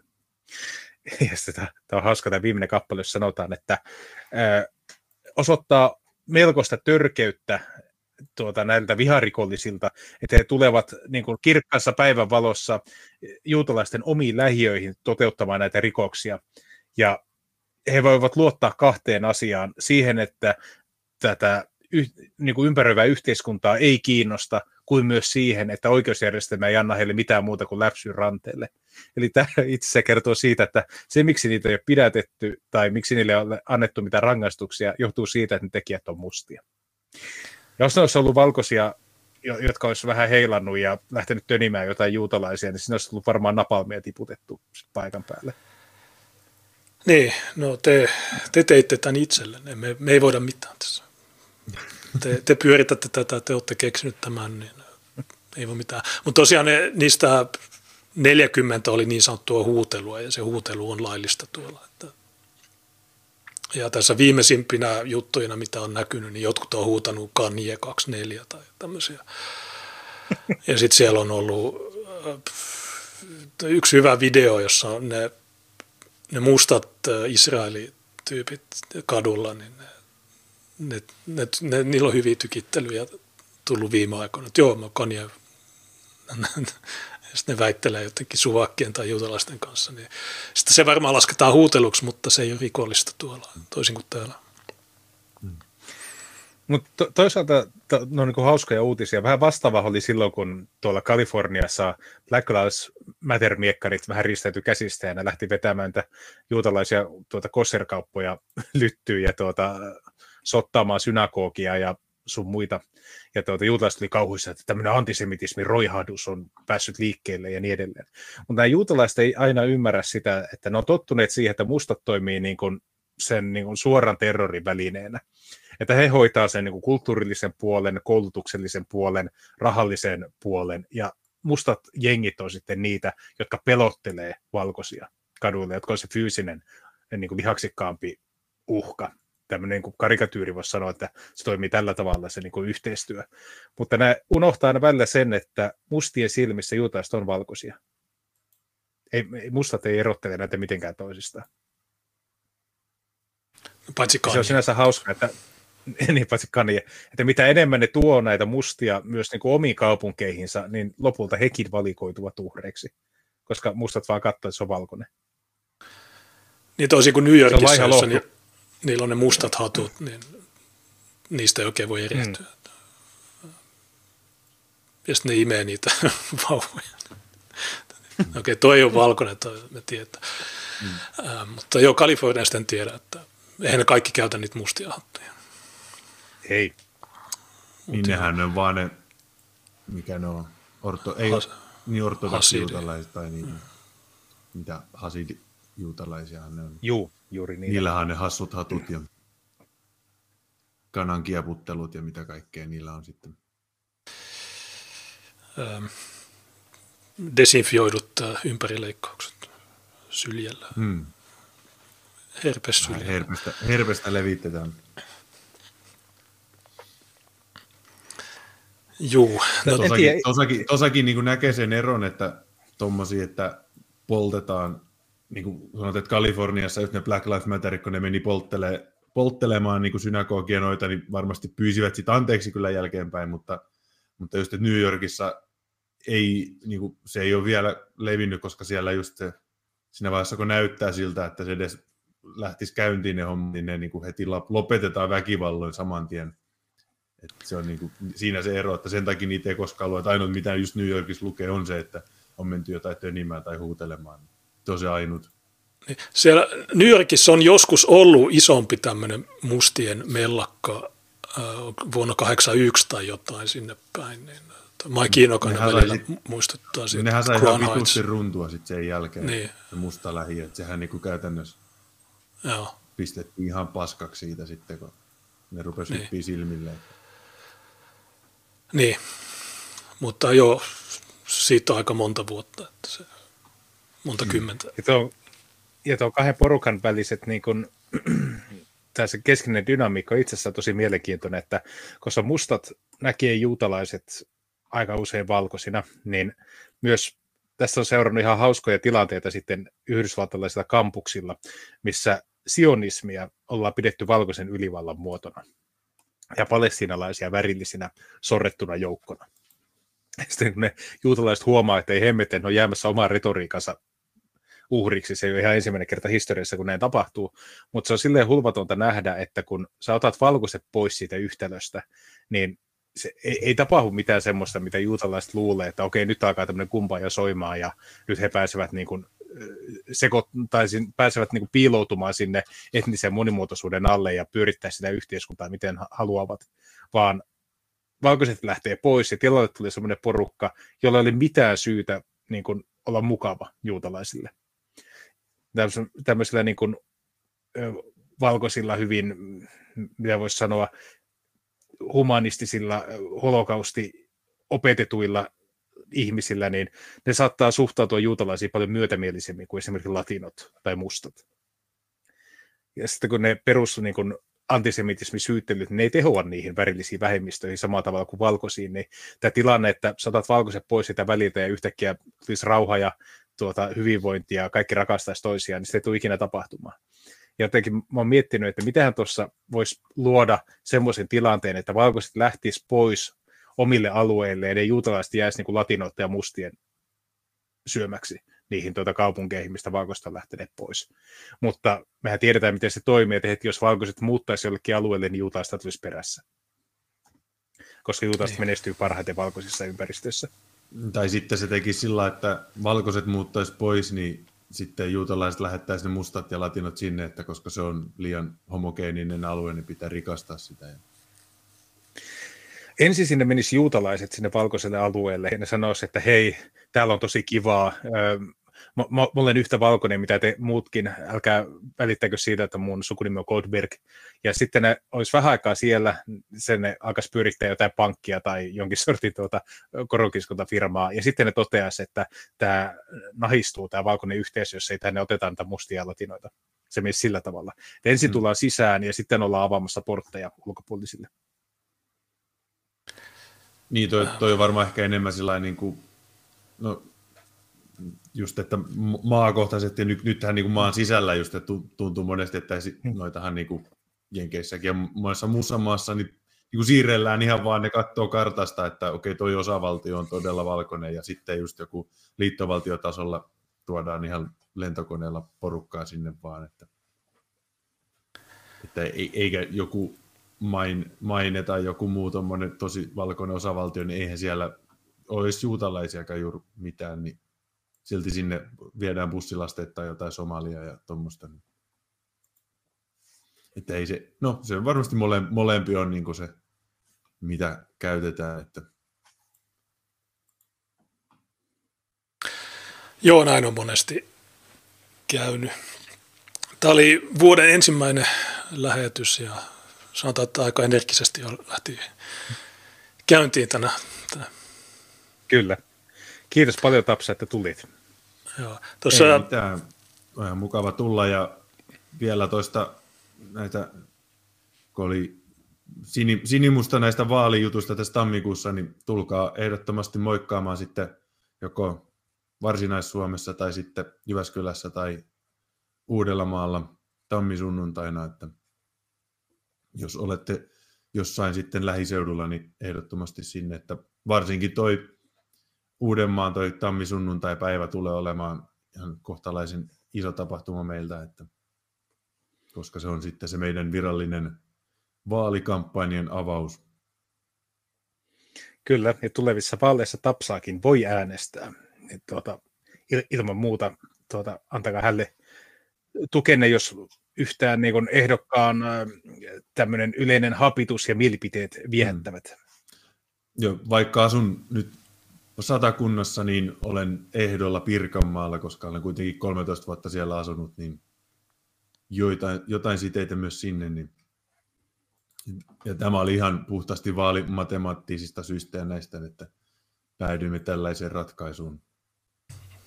Jos näyttää siltä, että Pirkanmaan lista tulee täyteen ja menee ylikin, niin sitten olen mahdollisesti Satakunnassa. Joo, no niin tässä oli 10 € tullut Jertsiltä viestillä superchattia Screamille taas kunnollista vihapuhetta eetterissä.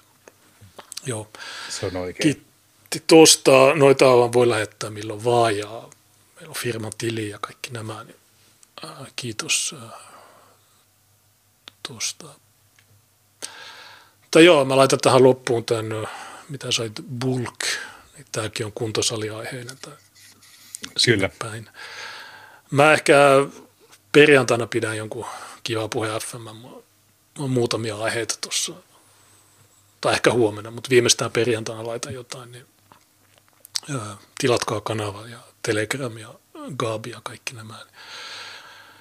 Joku kyseli Twitter-filesista jotain koostetta, niin ehkä jos mä ehdin huomenna tehdä sen, niin mä perjantaina sitten puhun siitä. Mutta joo, kiitti molemmille ja nähdään tuossa, no tässä on muutama jakso ennen vaaleja vielä. Niin. Kyllä.